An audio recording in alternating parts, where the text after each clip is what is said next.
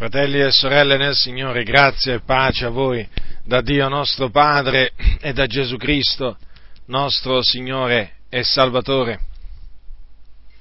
Oggi, con l'aiuto di Dio, mediante le Sacre Scritture, secondo la grazia di Dio che mi è stata concessa, voglio ammaestrarvi sempre sul tema sullo stesso tema che sto trattando da alcune, da alcune settimane, cioè la guida di Dio.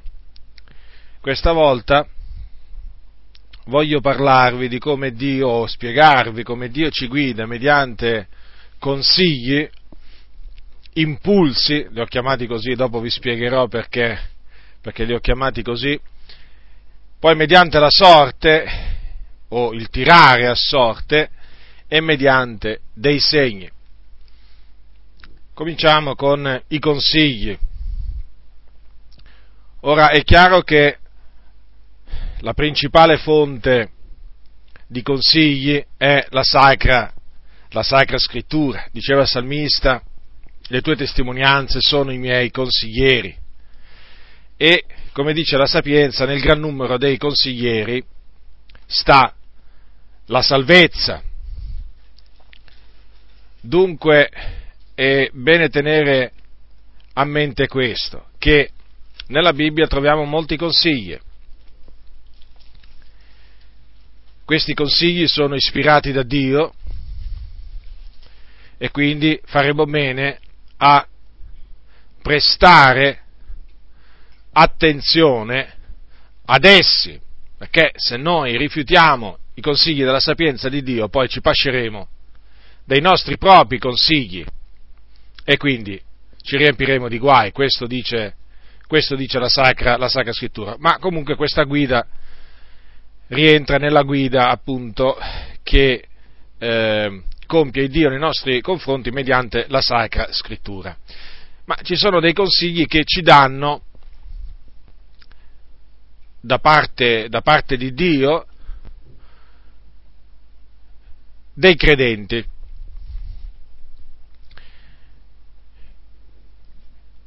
e generalmente i credenti che danno consigli sono quelli anziani, cioè i vecchi, perché dice la Sacra Scrittura che nei vecchi si trova la sapienza e lunghezza di giorni da intelligenza. Questo, queste parole le ha dette, le ha dette Giobbe. Ma non sempre, non sempre i consigli, i buoni consigli ci vengono dati dagli anziani. Talvolta il Dio si usa anche di giovani, di persone giovani d'età per darci dei consigli. D'altronde il Dio aprì la bocca di un'asina muta per reprimere la follia del profeta non c'è da meravigliarsi se Dio, apre, se Dio, può aprire anche la bocca di un giovane per dare dei consigli anche a un anziano. Perché, come dice Eliu, Eliu era giovane, nell'uomo quello che lo rende intelligente è lo spirito, è il soffio dell'Onnipotente e non quelli di lunga età sono sapienti, né i vecchi sono quelli che comprendono il giusto. E a riprova di questo c'è appunto l'esempio proprio di Eliu, che prima di parlare a Giobbe aveva aspettato in silenzio che parlassero quelli che erano vecchi. Lui si era tenuto quindi indietro, perché lui diceva in se stesso, parleranno i giorni, e il gran numero degli anni insegnerà la sapienza. Il fatto è questo, che a un certo punto si rese conto che da quei vecchi non uscivano parole di saggezza. E dunque intervenne lui, e il suo discorso fu un discorso irreprensibile, Un discorso irreprensibile, sì, perché quando poi Dio riprese Giobbe per le sue inique parole che si era lasciato scappare durante la sua afflizione, riprese i tre amici di Giobbe, che erano andati là per consolarlo, ma poi dopo si sono rivelati proprio dei molesti, delle persone proprio che lo hanno molestato, più che consolato lo hanno, lo hanno afflitto, più di quanto già lo fosse. Il Signore riprese appunto i tre amici di Giobbe, ma non Eliu. Ed Eliu era più giovane, era più giovane dei tre che appunto si erano messi a, a, parlare, a, parlare, con, ehm, a parlare con Giobbe, che erano appunto Elifaz di Teman, Bildad di Sua, e Zofar di Naman. Dunque vedete, il Signore dunque talvolta ci guida mediante consigli che ci vengono dati da persone più giovani, più giovani di noi. Mosè, per appunto parlare di persone che hanno dato retta a buoni consigli, un giorno fu consigliato da Ietro. Ietro chi era? Era suo suocero, quello praticamente che gli aveva dato sua figlia in moglie. Sefora era la figlia, era figlia, era figlia di Ietro sacerdote di, eh, sacerdote di Madian. Ora, se voi prendete il capitolo 18 dell'Esodo, è trascritto un fatto che ci mostra come il Signore guida i suoi mediante dei consigli. È evidente che in questo caso si ritiene che Ietro fosse più, più, eh, più, anziano, di, più anziano di Mosè Ora, Ietro aveva sentito parlare dei, dei portenti che Dio aveva operato in Egitto contro, contro gli egiziani. Il popolo, il popolo era accampato al monte, eh, al monte di Dio e Ietro andò, andò da, eh, da Mosè, andò da Mosè con la moglie di lui e i suoi figliuoli. Quindi il popolo era accampato al monte di Dio, monte Oreb, e Ietro andò appunto da Mosè. I due appunto si incontrarono, eh, si salutarono, scambiarono appunto, si scambiarono delle informazioni sulla loro salute, cioè si chiesero a vicenda come stavano, poi entrarono nella tenda, Mosè raccontò tutto quello che Dio aveva fatto a Faraone e agli egiziani, poi le sofferenze partite durante il viaggio, e naturalmente Ietro si rallegrò di tutto ciò, si rallegrò per tutto il bene che Dio aveva fatto a Israele e benedisse, e benedisse Dio. E poi prese anche degli olocausti per offrirli a Dio. A un certo punto avvenne questo, che, eh, questo episodio avvenne il giorno seguente. Allora, capitolo 18 dell'Esodo, leggerò dal versetto 13 al versetto 27. Capitolo 18 dell'Esodo. Il giorno seguente Mosè si assise per rendere ragione al popolo e il popolo stette intorno a Mosè dal mattino fino alla sera. E quando il suocero di Mosè vide tutto quello che egli faceva per il popolo, disse, che è questo che tu fai col popolo? perché siedi solo e tutto il popolo ti sta attorno dal mattino fino alla sera? E Mosè rispose al suo suocero, perché il popolo viene da me per consultare Dio. Quando essi hanno qualche affare vengono da me e io giudico fra l'uno e l'altro e, e coloro e fo loro conoscere gli ordini di Dio e le sue leggi. Ma il suocero di Mosè gli disse, questo che tu fai non va bene, tu ti esaurirai certamente, tu e questo popolo che è teco poiché questo affare è troppo grave per te, tu non puoi bastarvi da te solo. Ora ascolta la mia voce, io ti darò un consiglio e Dio sia teco.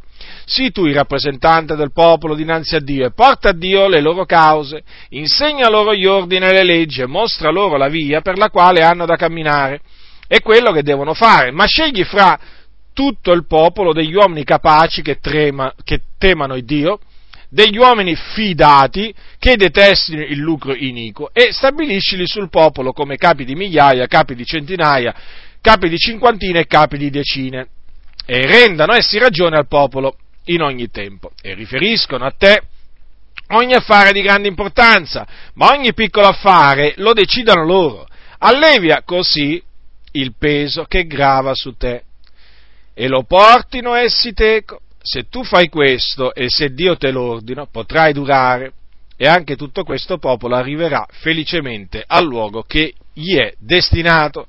Mosè acconsentì al dire del suo suocero e fece tutto quello che egli aveva detto. E Mosè scelse fra tutto Israele degli uomini capaci, li stabilì capi del popolo, capi di migliaia, capi di centinaia, capi di cinquantine e capi di decine, e quelli rendevano ragione al popolo in ogni tempo. Le cause difficili le portavano a Mosè ma ogni piccolo affare lo decidevano loro. Poi Mosè accomiatò il suo suocero, il quale se ne tornò al suo paese. Dunque, vedete, Dietro, nel vedere che Mosè era aggravato, eh, diciamo, eh, per, quello che, per, quello che, faceva, gli dette, gli dette un, un, consiglio, a, un consiglio saggio, naturalmente, affinché fosse sgravato di una parte di quel, eh, di quel grande lavoro eh, che, lui, che, lui doveva, che, lui, doveva, compiere no? nel rendere giustizia al popolo, far, a far conoscere loro le leggi e gli ordini, e gli ordini di Dio. E dunque, vedete, c'è un caso qui appunto di un uomo di Dio, Mosè era un uomo di Dio, Mosè era un profeta, un uomo che parlava con Dio eh, faccia a faccia, ed, ma era un uomo mansueto, cioè era un uomo umile e eh, chi dà retta ai consigli è un uomo umile. Eh, I superbi non danno retta ai consigli e quindi si pascono dei loro propri consigli, ma gli umili di cuore ascoltano i consigli. E Mosè Mosè era un uomo, un uomo, mansueto, più di ogni altro uomo sulla faccia della terra, la Sacra Scrittura dice, e quando appunto sentì dire quelle parole a Ietro suo suocero, comprese che aveva, aveva ragione nel dirgli quelle cose. E vorrei farvi notare che Ietro diede sì un consiglio a Mosè, ma questo consiglio fu accompagnato da una frase eh, saggia, come era appunto saggio il consiglio. Questa frase qual è? Questa qua, è scritta al versetto 23. Se Dio te lo ordina, cioè, che cosa vuol dire questo? Che il consiglio che Ietro diede a Mosè doveva essere ascoltato da Mosè solo se quel consiglio rientrava nella volontà di Dio verso Mosè. Dunque aveva bisogno di una conferma da parte di Dio, conferma che naturalmente ci fu perché Mosè acconsentì al dire del suo suocero. Quindi, che cosa ci insegna questo? Che i consigli che ci, vengono, che ci vengono dati, a prescindere appunto che siano consigli che vengono da persone anziane o persone giovani, e, e, naturalmente fermo restando che il consiglio che ci viene dato è un consiglio buono e giusto, deve rientrare nella volontà eh, di Dio verso di noi solo in quel caso quel consiglio va accettato. Sicuramente se quel consiglio rientra nella volontà di Dio verso di noi, Dio ci confermerà, ci confermerà nello Spirito sicuramente che quello che, eh, che, quello che ci è stato suggerito è eh, da, parte, eh, da, parte, sua, altrimenti Dio lo smentirà, perché vedete non è che perché un consiglio è buono in se stesso significa che uno sicuramente sarà guidato da Dio ad accettarlo, dipende sempre dalla volontà, dalla volontà del, eh, del, del, Signore. Eh, vedete, eh, è un po' come quando ehm, Sara disse ad Abramo caccia via questa serva e suo figlio. Allora voi ricordate, vi ricordate che Abramo ebbe due figli. Ebbe due figli, eh, Isacco e Ismaele. E eh, Ismaele perseguitava, perseguitava Isacco.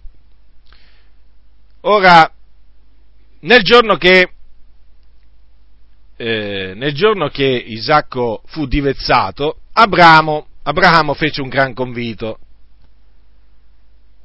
E Sara che cosa vide? Che il figlio partorito ad Abramo da Agar, cioè Ismaele, mm, l'Agar era l'egiziana, cioè eh, Ismaele rideva allora che cosa disse Sara ad Abramo? Caccia via questa serva e il suo figliuolo, perché il figliuolo di questa serva non ha da essere erede col mio figliuolo, con Isacco. Ora, queste parole dispiacquero ad Abramo, cioè non fecero piacere, però vedete, quelle parole che disse Sara rientravano nella volontà di Dio. Infatti c'è scritto al capitolo 21 della Genesi, al versetto 11 e 12, la cosa dispiacque fortemente ad Abramo a motivo del suo figliolo. Ma Dio disse ad Abramo, questo non ti dispiace a motivo del fanciullo e della tua serva. Acconsenti a tutto quello che Sara ti dirà, poiché da Isacco uscirà la progenie che porterà il tuo nome. Ma anche del figliolo di questa serva io farò una nazione perché è tua progenie. Dunque Abramo poi cacciò via Agar e appunto suo figlio, suo figlio Ismaele. Dunque vedete che quello che eh, Sara suggerì ad Abramo di fare gli fu confermato direttamente dal Signore ad Abramo. Infatti gli disse, notate bene, il Signore Dio disse ad Abramo, acconsenti a tutto quello che Sara ti dirà. Vedete, in questo caso sembrava che quello che eh, Sara dicesse non fosse nella volontà di Dio, ma invece lo era. E come, e come se lo era. Dunque noi dobbiamo del continuo stare, eh, diciamo, dobbiamo del continuo vegliare e pregare e vivere una vita santa per poter discernere la voce del Signore anche quando ci vengono rivolti dei consigli o ci viene suggerito di fare una determinata cosa, perché il Signore può guidarci tramite altri fratelli, cioè facendo parlare altri fratelli o anche altre sorelle che hanno saggezza, perché Dio gli ha dato, gli ha dato saggezza, badate bene, e voi sapete che il timore dell'Eterno è il principio della sapienza, se non c'è timore di Dio non c'è sapienza, e Dio apre loro la bocca per farci dare dei consigli, dei suggerimenti che appunto rientrano nella volontà di Dio. Badate bene però che talvolta il Signore può metterci alla prova facendoci dare dei buoni consigli, ma ce li fa dare, fi- mm, li fa dare quantunque non rientrino in quei consigli nella volontà sua verso di noi, per vedere se noi riusciamo a discernere eh, la, sua, la sua voce. Perché, ripeto, il fatto che un consiglio sia buono non significa necessariamente che quel consiglio rientra nella volontà di Dio verso di noi e che quindi noi siamo, siamo tenuti a, eh, a, a seguirlo eh, naturalmente mh, mm, è chiaro che eh, qui non mi, non mi, riferisco, a consigli quali fratello non rubare, è evidente, è scritto nella Bibbia non rubare o non commettere, non commettere adulterio, cioè se un fratello ti dice fratello ti consiglio di non commettere adulterio, è evidente che lì è chiaro che quello rientra nella volontà di Dio verso di noi, per ciascuno di noi, ma io qui sto parlando di consigli che riguardano la guida, diciamo, strettamente personale, la vita personale della persona. eh, per esempio, fa, faccio proprio un esempio, diciamo, esplicativo. Mettiamo caso che il Signore abbia chiamato un fratello a non sposarsi. Eh, questo fratello ha ricevuto il, il, dono, eh, il dono di, non, di, non, sposarsi, d'altronde è un dono, come anche un dono, quello di sposarsi. Voi sapete che la Sacra Scrittura dice, l'Apostolo Paolo dice che io vorrei che tutti gli uomini fossero come sono io, quindi non ammogliato, ma ciascuno ha il suo proprio dono da Dio, l'uno in un modo, l'altro in un altro. Allora poniamo il caso che un fratello abbia appunto il dono di non, di non sposarsi arriva un fratello anziano e gli dice, sai fratello, io ti consiglierei di trovarti una, una, una moglie. Ora, in se stesso, il consiglio è buono, nulla da eccepire, il matrimonio è stato istituito da, da, Dio, deve essere tenuto in onore da tutti, però sta di fatto, sta di fatto che eh, non è quella la volontà di Dio verso quel credente. È come se qualcuno fosse andato dall'Apostolo Paolo e gli avesse detto, oh Paolo, ma io ti consiglierei di sposarti. E Paolo non aveva il desiderio, eh, l'Apostolo Paolo non aveva il desiderio di sposarsi. Perché? Perché lui aveva ricevuto il dono di non sposarsi. Dunque, vedete, ecco perché vi ho voluto fare questo esempio, per farvi capire praticamente co- cosa significa stare attenti alla voce del Signore? Cioè discernere la voce del Signore anche quando ci vengono dati eh, dei, eh, dei, buoni, eh, de, de, dei, buoni, consigli. Perché quello di sposarsi non è, non è, un cattivo consiglio, però se non è nella volontà di Dio verso quel credente, è evidente che quel credente, non è la voce del Signore in quel caso che sta, eh, che sta parlando, è un consiglio che dà quella persona, però non rientra appunto nel volere del Signore per quel, per quel credente. Questo appunto per spiegarvi cosa volevo dire, perché ve lo ripeto, è evidente che se un fratello ci viene a dire, ci consiglia di non, fare, eh, di non fare certe cose che nella Bibbia appunto sono vietate, è evidente che ci sta dando dei buoni consigli e li dobbiamo accettare.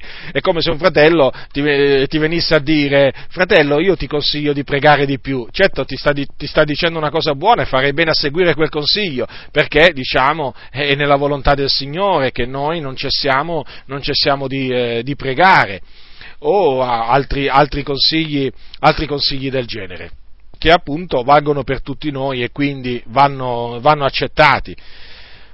Ehm, adesso voglio dirvi che appunto ci sono dei, eh, dei consigli che sono come una parola data da Dio.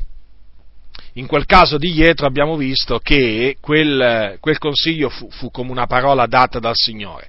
Al tempo del re Davide, eh, Davide aveva dei consiglieri e di uno di questi si dice che prendete secondo, secondo, Samuele, eh, secondo, secondo Samuele capitolo 16, secondo Samuele capitolo 16, e quell'uomo si chiamava Aitofel, secondo Samuele capitolo 16, allora, versetto, versetto 23 secondo Samuele, capitolo 16, versetto 23, dice in quei giorni un consiglio dato da Aitofel era come una parola data da Dio a uno che lo avesse consultato.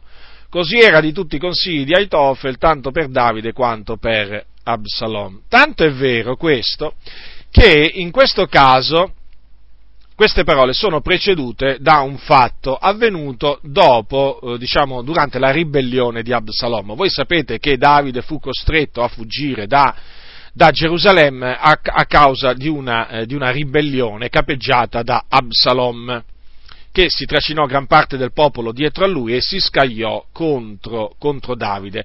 Davide eh, fuggì da Gerusalemme. Naturalmente tutto questo faceva parte, la fuga di Davide da Gerusalemme, faceva parte del giudizio di Dio, del giudizio di Dio che Dio gli aveva predetto tramite il profeta Nathan a motivo del suo adulterio che aveva commesso con Battesheba, la moglie di Urielo Iteo, e a motivo dell'omicidio che aveva fatto commettere Davide facendo ammazzare il marito di Battesheba.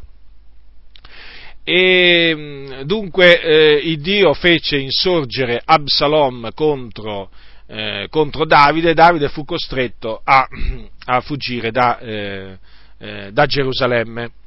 E Aitofel, che era appunto consigliere di, eh, di Davide, si schierò dalla parte di, eh, di Absalom.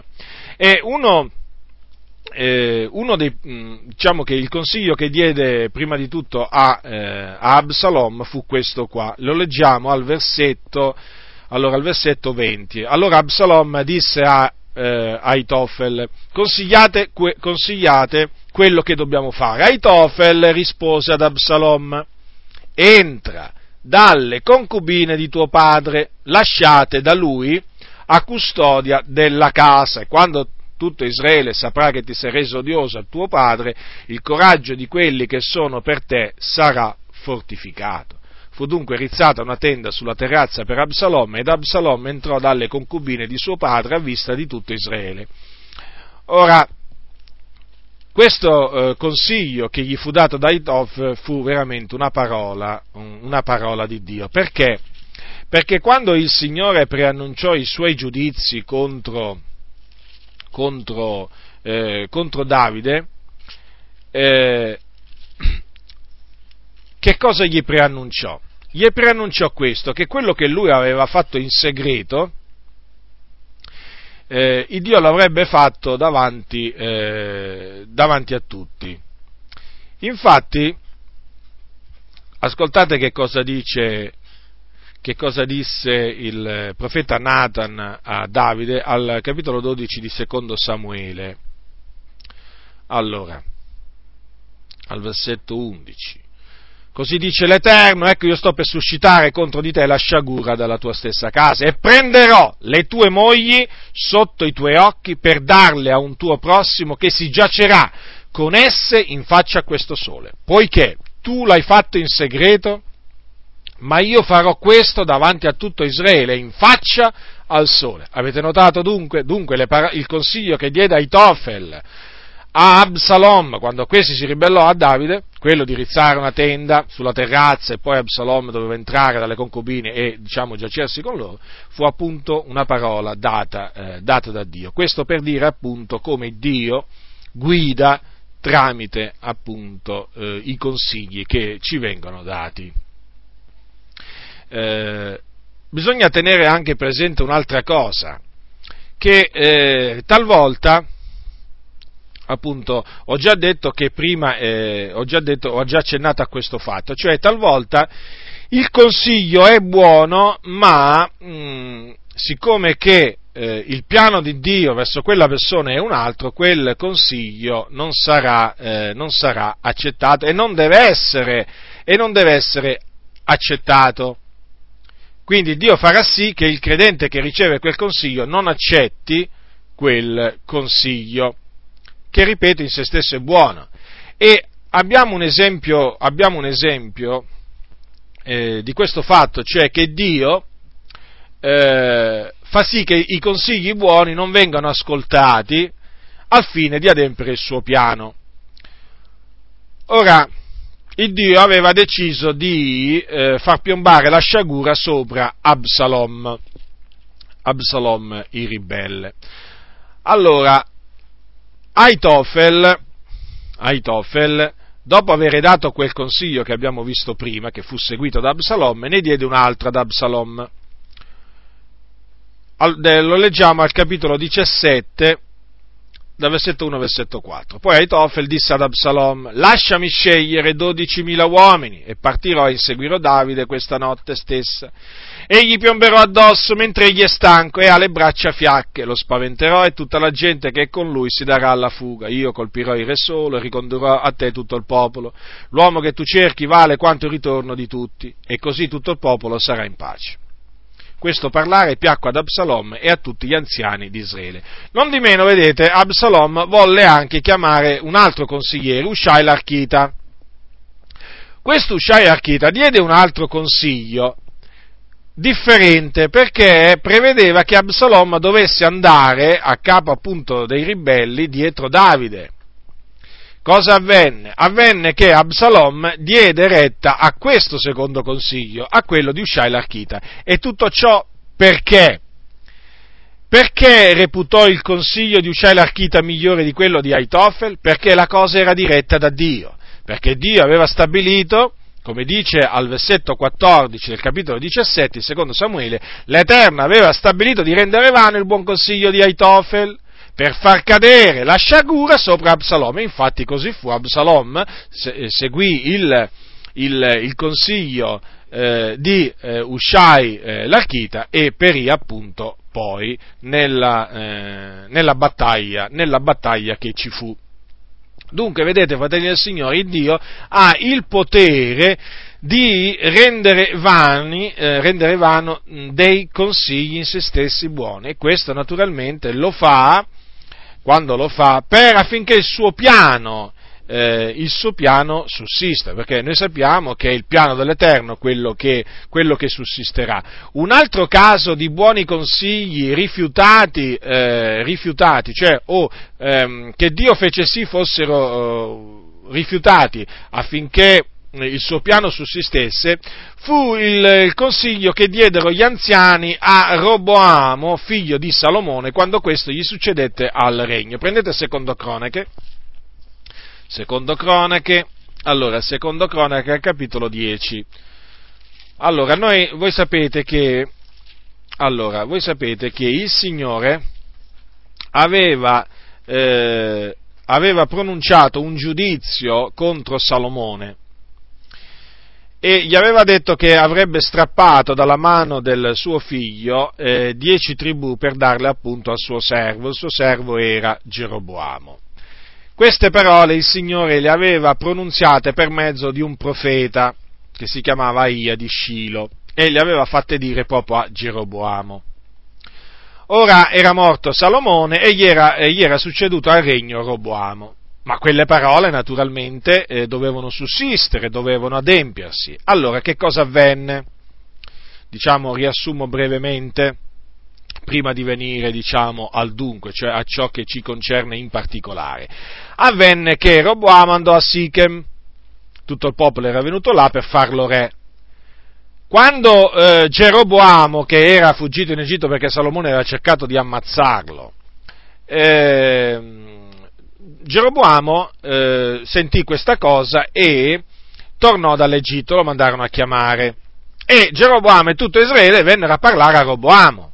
E gli dissero, mm, versetto 4 del capitolo 10 di Secondo Cronache, tuo padre ha reso duro il nostro gioco, ora rendi tu più lieve la dura servitù e il gioco pesante che tuo padre ci ha imposti e noi ti serviremo. Ed egli rispose loro, tornate da me fra tre giorni e il popolo se ne andò. Allora Roboamo si consigliò con i vecchi che erano stati a servizio del re Salomone e con i giovani, quindi con quelli della sua età, quelli che erano cresciuti con lui. Allora, il consiglio, il consiglio dei vecchi era buono. Infatti questi gli dissero, se ti mostri benevolo verso questo popolo e gli compiaci e se gli parli con bontà ti sarà servo per sempre. Ma Roboamo non lo volle ascoltare questo consiglio, lo abbandonò, si consultò con i giovani e i giovani cosa gli, cosa gli consigliarono? Gli consigliarono di rispondere così, eh, di rispondere duramente al popolo. Infatti gli dissero di rispondere al popolo in questa maniera, al versetto eh, 10. Tuo padre ha reso, ha reso pesante il nostro gioco e tu ce lo allievi. Gli risponderei così.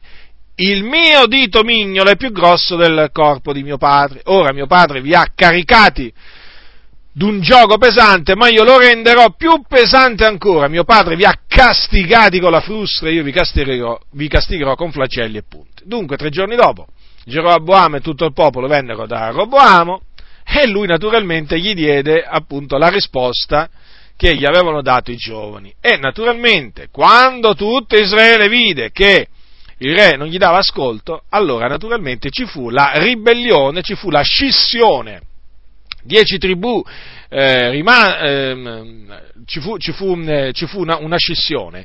Le die, dieci tribù andarono con Geroboamo, mentre due tribù, due tribù, e precisamente la tribù di Giuda e di Beniamino, andarono con Roboamo, il successore, il successore di Salomone. Quindi si vennero a creare i due regni, quello al nord eh, e, quello, e, quello, al sud. I due regni sarebbe il regno il regno di, eh, di Israele e il regno, il regno, di Giuda, che si fecero anche la guerra poi durante, durante il tempo, alcune volte.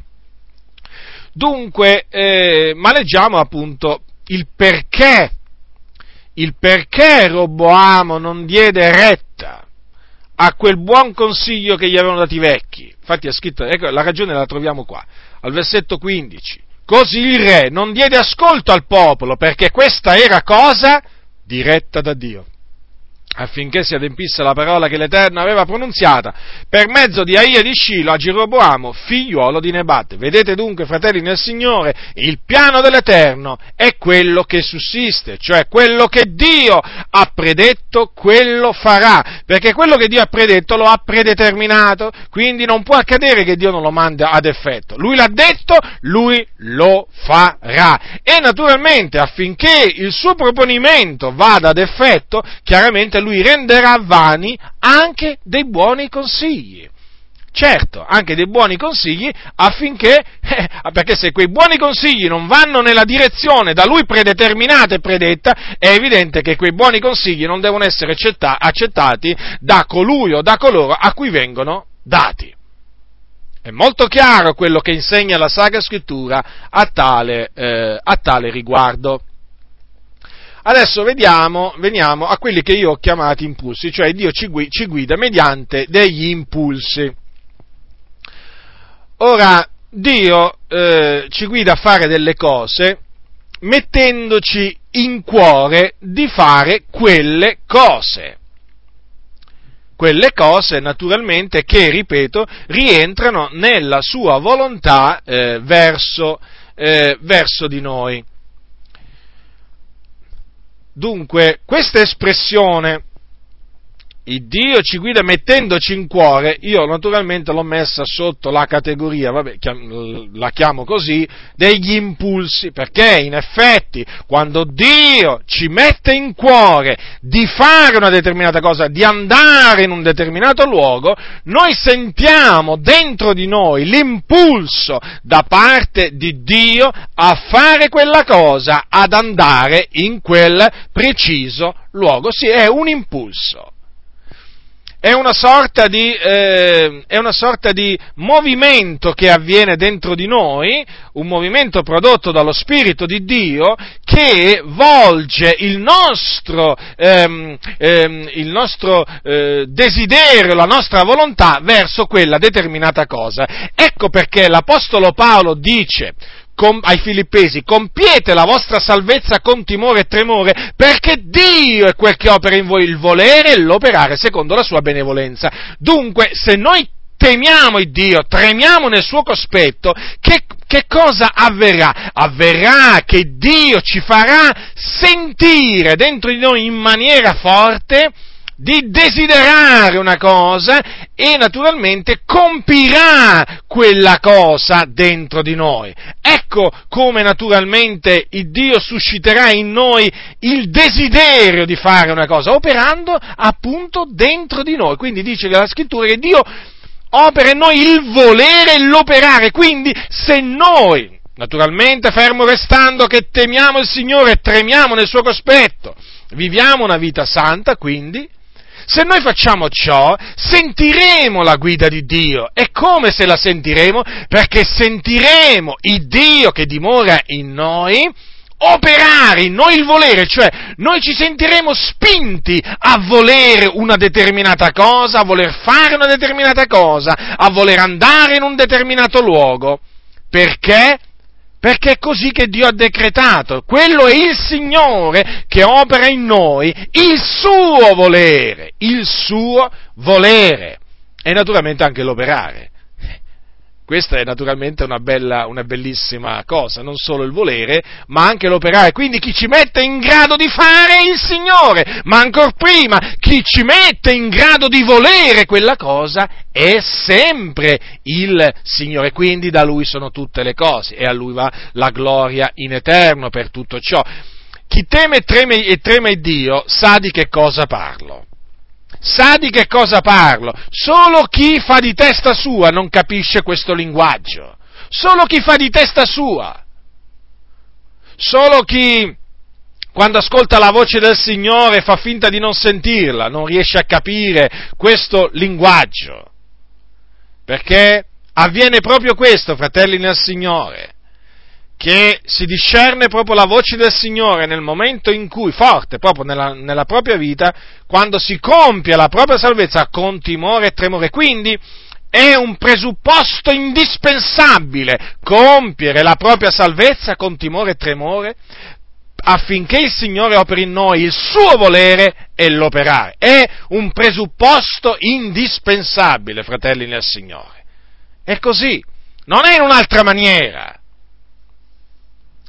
Non si, può, eh, non si può vedere il Signore operare in noi il volere l'operare se noi facciamo i nostri comodi, se noi ci conformiamo al presente secolo. Ma come potrà il Signore operare in noi il volere e l'operare secondo la sua benevolenza? Conformarsi al presente secolo? Eh, cioè quindi adattarsi ai gusti perversi, alle mode perverse di questa generazione storta e perversa, è indice di ribellione chi si conforma al presente secolo, eh, quei credenti che si conformano al presente secolo, non stanno compiendo la loro salvezza con timore e con tremore. E dunque come fa il Signore a operare in loro il volere e l'operare secondo la sua benevolenza? Ecco perché questi credenti non sentono, non vogliono fare certe cose, no! Perché? Perché l'opera di Dio è ostacolata dalla loro ribellione dalla loro ribellione. Infatti, l'Apostolo Paolo ai santi di Roma ha detto queste parole, non vi conformate, allora, capitolo 12 dei Romani, capitolo 12 dei Romani, al versetto 2, e non vi conformate a questo secolo, ma siate trasformati mediante il rinnovamento della vostra mente affinché conosciate per esperienza quale sia la volontà di Dio, la buona, accettevole e perfetta volontà. Vedete dunque? Alla fin fine, quindi per conoscere qual è la volontà di Dio verso di noi, noi dobbiamo santificarci. E nel santificarci naturalmente noi non ci conformeremo a questo presente secolo.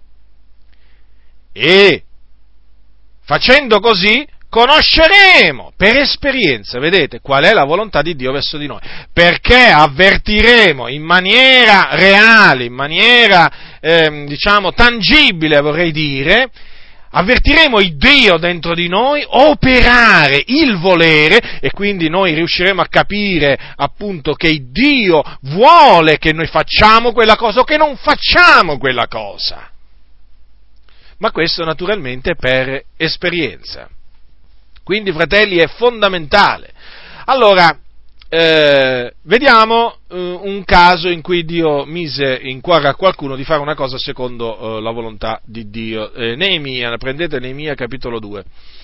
Allora, voi sapete che Neemia si trovava in cattività, era al servizio di un re e ehm, un giorno, allora Neemia, allora, libro di Neemia, allora, un giorno venne a sapere che eh, Gerusalemme, le mura di Gerusalemme erano rotte e le sue porte erano consumate dal fuoco. E lui pianse, fece cordoglio per parecchi giorni e fece una richiesta a Dio, una richiesta ben precisa. Eh, in altre parole, fece, fece, chiese a Dio di fargli trovare grazia o pietà agli occhi appunto del re che lui servì, serviva. A quel tempo Neemia era coppiere del re. E Dio fece sì appunto che il re, il re eh, Artaserse eh, gli, conce, gli concedesse quello che lui appunto desiderava, che era appunto il de, tornare a Gerusalemme per ricostruire eh, le, eh, le, mura. Cioè, quando eh, Neemia, in altre parole, sentì eh, dire qual era quella, la situazione a Gerusalemme, eh, sentì un grande desiderio di tornare nella terra dei suoi padri per ricostruire le mura di Gerusalemme, quindi fece questa preghiera, poi lui naturalmente era, continuò a fare il suo servizio al cospetto del re, un giorno il, il re lo vide triste e gli disse perché hai l'aspetto triste? Eppure non sei malato. allora il re gli disse non può essere altro che un'afflizione del cuore. E allora eh, Neemia dice io ebbi grandissima paura e disse al re viva il re in eterno come potrebbe il mio aspetto non essere triste quando la città dove sono i sepolcri dei miei padri è distrutta e le sue porte sono consumate da fuoco? Allora il gli disse che cosa domandi e così via e Neemia naturalmente gli chiese, eh, gli chiese di poter ritornare a Gerusalemme e ricostruire le mura. Il re il re gli concedette quello che lui desiderava, poi gli diede anche delle lettere per i, oltre, eh, per i governatori oltre il fiume, e una volta che lui tornò là ehm, in, ehm, diciamo, a Gerusalemme, i nemici, naturalmente, i nemici, che erano appunto Samballat, Loronita e Tobia, il servo ammonita, quando furono informati appunto dell'arrivo di Neemia che cercava il bene dei figli di Israele, ebbero grande dispiacere, perché voi dovete sapere appunto che i nemici del popolo di Dio hanno sempre un grande dispiacere quando qualcuno si leva eh, in favore del popolo, del popolo del Signore. Dunque, al capitolo 2 di Neemia, al versetto, al versetto 11 e versetto 12 è scritto così, così giunsi a Gerusalemme, dice Neemia, e quando avebbi passato tre giorni mi levai di notte, presi meco pochi uomini, e non dissi nulla ad alcuno di quello che Dio mi aveva messo in cuore di fare, per Gerusalemme.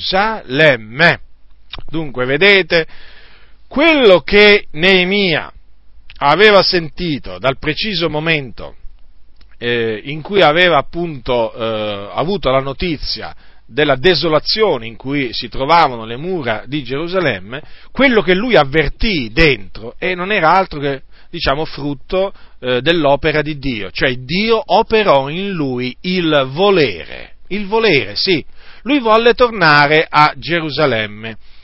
E questa eh, espressione appunto si può, eh, almeno la Bibbia la, ehm, la, la, mette in questi termini, il Dio gli mise in cuore no? di fare qualche cosa per Gerusalemme, in questo caso di ricostruire, di ricostruire le mura, quindi Dio gli mise in cuore di, ehm, di fare quella preghiera naturalmente e poi di chiedere, a, di, chiedere, eh, di chiedere a re quelle cose e eh, per venire a Gerusalemme e ricostruire, e ricostruire le mura. Eh, lo ripeto, quando il Dio mette in cuore a un suo servitore di fare qualche cosa per il bene del popolo di Dio, si scatenano subito, subito, eh? Subito, di lì a poco, guardate, ve lo posso assicurare, si scatenano immediatamente i nemici del popolo di Dio. E per nemici del popolo di Dio, fratelli del Signore, eh, voi non è che dovete intendere solo i cattolici romani, i testimoni di Geova, i mormoni, i buddisti, i satanisti, i spiritisti e diciamo aggiungeteci anche tutti quelli che volete. No, dovete pure metterci anche tutti quei credenti eh, e naturalmente sia pecore che pastori evangelici, e io ci aggiungo pure pentecostali, che naturalmente vivendo secondo i desideri della carne, pascendo loro stessi, vivendo per loro stessi e non per il Signore, e eh, avendo come obiettivo quello di guastare la vigna del Signore, quello naturalmente di, eh, eh, di ehm, fare del male, di fare del male a se stessi e anche al, al popolo di Dio, in particolare in questo caso mi riferisco ai pastori,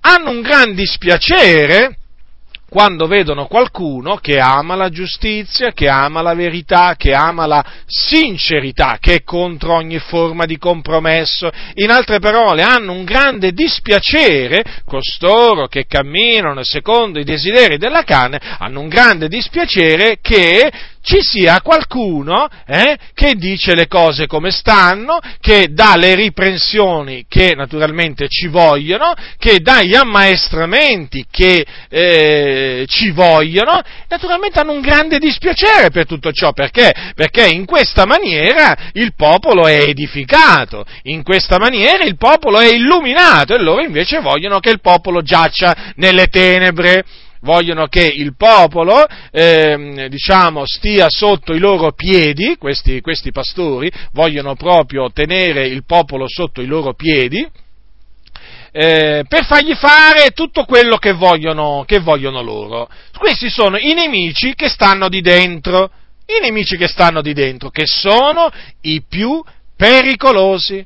Sono i più pericolosi semplicemente perché da loro non si pensa eh, nessuno immaginerebbe giammai che dietro al pulpito ci siano delle persone che cercano il male del popolo di Dio. Ma chi è quell'anima che si converte al Signore e che appena si converte, appena vede un pastore dietro il pulpito dice ah quello cerca il male del popolo di Dio? Nessuno. Nessuno. Sta di fatto che dietro i pulpiti ci sono anche uomini che cercano eh, il male del popolo di Dio, che hanno un grande dispiacere veramente della venuta, del sorgere di qualcuno in mezzo a loro che ama la giustizia, che ama la verità. Sì, sono come esattamente come Samballat e Tobia, esattamente, hanno quello stesso, quello stesso carattere, eh, naturalmente faranno di tutto, faranno di tutto per scoraggiare, per scoraggiare questo uomo o questa donna, eh, eh, da servire il Signore, sì, sì, sì, perché ci sono anche, diciamo, pastori che scoraggiano, eh, che scoraggiano i credenti dal servire il Signore. Cosa pensate? Che tutti i pastori incoraggino a servire il Signore? No, ce ne sono un buon numero che scoraggiano, sia con le loro, sia con le loro parole, sia con i loro atteggiamenti, e sia con la loro, diciamo, condotta, proprio scoraggiano al massimo il popolo di Dio al servire il, il Signore. Certo, perché loro servono il loro ventre e dunque non hanno piacere che il popolo di Dio serva il Signore. Loro vogliono un popolo al loro seguito, però che serve naturalmente anch'esso il proprio ventre. Quindi, fratelli nel Signore, il Dio, ecco, eh, ci sono appunto circostanze in cui ci muove, ci muove per farci fare una determinata cosa, per farci andare in un determinato luogo, mettendoci in cuore, ecco, eh, operando in noi il volere fare quella cosa, il volere andare in quel determinato luogo. Ora, vorrei eh, a tale riguardo farvi presente che il Dio, opera nei cuori anche degli increduli affinché il suo disegno sussista. Come? Ma come è possibile questo? Pure in quelli quindi che brancano nel buio, quindi pure in quelli che sono dei ribelli, morti nei loro falli, nelle loro trasgressioni, ma com'è possibile tutto ciò? È possibile perché a Dio naturalmente ogni cosa è possibile. V'è qualcosa di troppo difficile per l'Eterno? Capitolo 17 dell'Apocalisse allora, eh, voi, sapete, eh, voi, sapete, che il Dio ehm, mostrò a Giovanni le cose che devono avvenire. E tra le cose che devono avvenire eh, ci sono pure questa, cioè che dieci re, diciamo un determinato periodo della storia, daranno a un re tutta la, eh, diciamo, l'autorità daranno la loro potenza e la, la, loro autorità alla bestia, chiamata la bestia, che è naturalmente anche questo un re, e assieme che faranno? Odieranno la meretrice, la renderanno desolata e nuda e mangeranno le sue carni e la consumeranno col fuoco. Chi è questa meretrice, cioè la donna?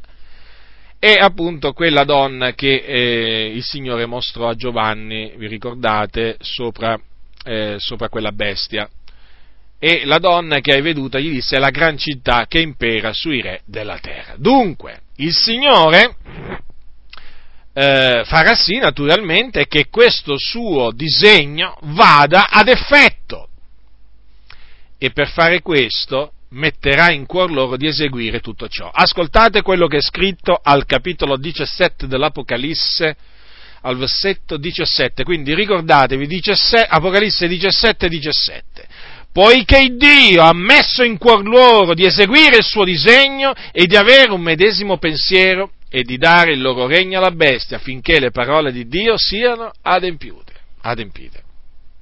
Ora, è chiaro, fratelli nel Signore, io ritengo che siano molto chiare queste, eh, queste, parole, io ritengo che siano fin troppo chiare per alcuni, anzi sono così tanto chiare per alcuni che proprio non le vogliono nemmeno vedere.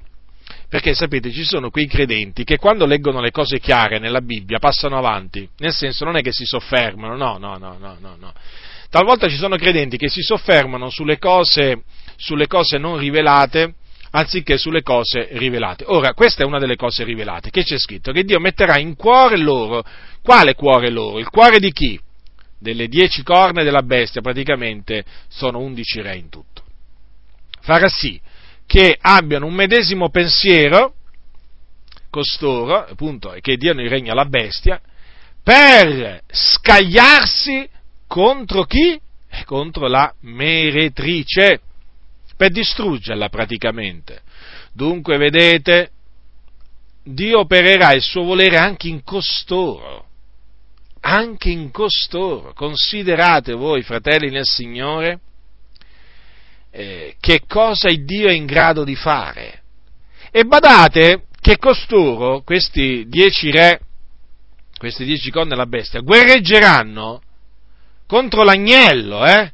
al capitolo 17, versetto 14 è scritto questo. Quindi sono proprio nemici di Dio questi, eh?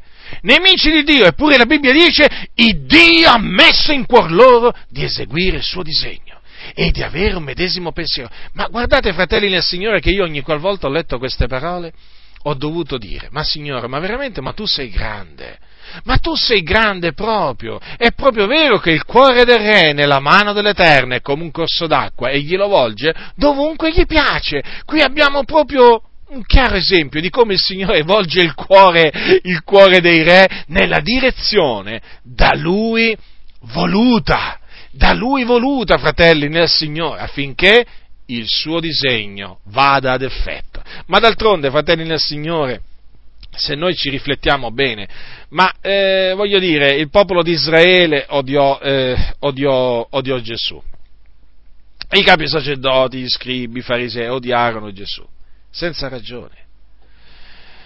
E poi naturalmente, eh, voglio dire, eh, che dire di Erode e Ponzio Pilato che si allearono e che in quel giorno diventarono amici? Per là dietro erano stati nemici, poi in quel giorno guarda un po', i nemici si sono messi assieme. I nemici si sono messi assieme contro, contro chi? Si sono riconciliati per scagliarsi contro, contro il giusto. Ma chi è che operò tutte queste cose? Chi è che operò tutte queste? Perché tutte queste cose avvennero? Perché? Perché Dio mise in cuor loro di fare di fare tutte queste cose, affinché naturalmente le sue parole si adempissero. Quale parole? Mi hanno odiato senza ragione.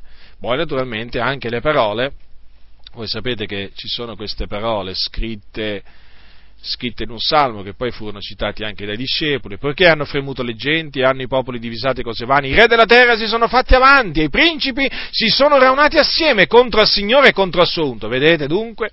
I re della terra si sono fatti avanti, i principi sono raunati assieme contro il Signore Gesù Cristo. Perché? perché Dio mise in cuor loro di fare appunto tutto ciò. Dunque vedete che Dio non solo guida, guida eh, il suo popolo, ma anche Dio guida i popoli, fratelli del Signore. Dio non guida solo noi figlioli suoi, ma alla fine Dio guida pure, d'altronde è chiamato, è chiamato la guida delle nazioni. E I passi degli uomini sono guidati da Dio anche se loro non se ne rendono conto, ma naturalmente perché, perché i suoi disegni, i suoi disegni devono, eh, devono, devono compiersi. Eh, vi voglio dire anche un'altra cosa, che anche Satana mette in cuore di fare eh, determinate, determinate, cose. E abbiamo un esempio di ciò in Giuda, in Giuda Iscariota, che dice la Sacra Scrittura. Prendete Giovanni capitolo 13. Ora voi sapete che Giuda Iscariota era uno dei discepoli di Gesù, uno dei dodici discepoli, costituito anche lui apostolo. Anche lui aveva ricevuto la potestà di cacciare i demoni, di guarire le malattie, anche lui era andato a predicare l'Evangelo, anche lui eh, aveva guarito gli ammalati ungendoli d'olio, questo dice la Sacra Scrittura. Eh, ma che dice anche la Sacra Scrittura? Che eh, dopo circa appunto eh, al terzo anno del ministero di Gesù, durante, mentre celebravano la Pasqua, che cosa c'è scritto? Capitolo 13 di Giovanni, versetto 2. Durante la cena, quando il diavolo aveva già messo in cuore a Giuda Iscariota, figliuol di Simone, di tradirlo. Ora, ritengo che queste parole, anche queste parole, siano, siano molto chiare, fratelli nel Signore, ma molto, molto chiare. Dunque, chi fu a mettere in cuore a Giuda Iscariota di tradire, di tradire il maestro fu Satana, il diavolo. E questo che cosa ci insegna però? Certamente che il diavolo è un essere malvagio, perché solo un essere malvagio istiga a tradire, istiga qualcuno a tradire, a tradire Gesù. Ma ci insegna anche un'altra cosa, che il diavolo alla fin fine, alla fin fine eh, è alle dipendenze dell'Iddio, dell'Iddio creatore. Cioè alla fin fine non può fare tutto quello che vuole, ma può fare solo quello che il Dio eh, gli permette di fare, un po' come nel caso, come nel caso di Giobbe, che il, il, Signore non permise a Satana di uccidere, eh, di, di uccidere, di uccidere Giobbe. Fu costretto a ubbidire Satana. Eh, non, è che, eh, non è che poté ribellarsi, non è che poté ribellarsi al Signore, dovette ubbidire. Questo ci insegna appunto che il Dio governa, che Dio governa l'universo e che anche Satana è sottoposto eh, alla volontà di Dio, nel senso che ci sono dei termini che Satana non può varcare, anzi dirò di più, il Dio si usa, tra virgolette, di Satana per adempiere i suoi disegni, perché vedete il tradimento il, tradimento da parte di Giuda, eh, di Giuda Iscariota nei confronti di Gesù era stato predetto dallo Spirito Santo eh, nella Sacra Scrittura, in questi termini, colui che mangia il mio pane ha levato contro di me il suo calcagno. Dunque quelle parole furono pronunciate dallo Spirito Santo e quindi si dovevano, si dovevano adempiere. E Dio, appunto, vedete, si usò del diavolo per mettere in cuore a Giuda di, tradu, di, a Giuda, di tradire il, il, maestro, affinché naturalmente Gesù fosse, quelle parole si adempissero e quindi Gesù fosse consegnato nelle mani dei suoi nemici, quindi fosse arrestato e poi condannato a morte e eh, diciamo ehm, dato in man di Pilato e, e fatto flagellare prima e poi crocifiggere. Dunque, vedete, fratelli del Signore, alla fin fine poi, che cosa bisogna dire? L'Eterno regna, a Lui sia la gloria sempre, da ora e per sempre. Ehm, adesso vi voglio citare sempre alt, eh, diciamo, due, altri due esempi di come appunto eh, il Dio eh, ci eh, sospinge, ci sospinge appunto mediante, mediante degli impulsi che naturalmente provengono da lui ad andare eh, in, un in, un determinato, luogo. Allora, eh, il primo esempio è quello di Gesù che fu sospinto dallo Spirito Santo. Capitolo 4 di Matteo. Prendete il capitolo 4 di Matteo, fratelli nel Signore. Allora, capitolo 4 di Matteo, cosa c'è scritto? Voi sapete, dopo che Gesù fu unto di Spirito Santo e di potenza, dopo che era stato appunto battezzato in acqua nel Giordano, Gesù fu unto di Spirito Santo. E eh, ripieno di Spirito Santo, cosa c'è scritto? La, che Gesù fu condotto dallo Spirito su nel deserto per essere tentato dal diavolo. Questo, il verbo qui è condurre, condotto, voce del verbo eh, condurre. Eh, in Marco c'è un altro, un altro è, è, usato un altro verbo. Allora, prendete Marco capitolo, capitolo 1, versetto 12, dice subito dopo lo Spirito lo sospinse nel deserto e nel deserto rimase per 40 giorni tentato da Satana e stava tra le fiere e gli angeli lo servivano. Dunque, vedete, qui c'è scritto che Gesù fu sospinto, condotto dallo Spirito nel deserto. Ora Gesù era ripieno di Spirito Santo, lo Spirito Santo dimorava in lui e lo stesso Spirito che dimora in noi, e questo Spirito lo condusse, lo sospinse, lo spinse. Dove? Nel deserto. A fare che cosa? Eh, doveva rimanerci là per 40 giorni tentato dal diavolo, perché era la volontà di Dio che Gesù fosse tentato dal diavolo in ogni cosa come noi, però senza peccare, ricordatevi che Gesù non peccò mai. Dunque vedete, fratelli nel Signore, come lo Spirito eh, conduce e anche noi, in effetti, veniamo condotti dallo Spirito di Dio. Eh, siamo figlioli di Dio, lo Spirito Santo, che è lo Spirito della verità, dimora in noi e Egli ci sospinge, ci conduce, ora in un luogo, ora in un altro. Naturalmente nel deserto Gesù fu sospinto perché là doveva essere tentato, ma è chiaro che lo Spirito ci sospinge ad andare, per esempio, a trovare quella persona, ci sospinge, insomma, le circostanze sono svariate, fratelli nel Signore. Comunque una cosa è certa, fratelli, che lo Spirito che Dio ha fatto dimorare nei nostri cuori ci guida, ci sospinge, quindi noi dobbiamo prestare molta attenzione agli impulsi dello Spirito, perché guardate che lo Spirito ci dà degli impulsi.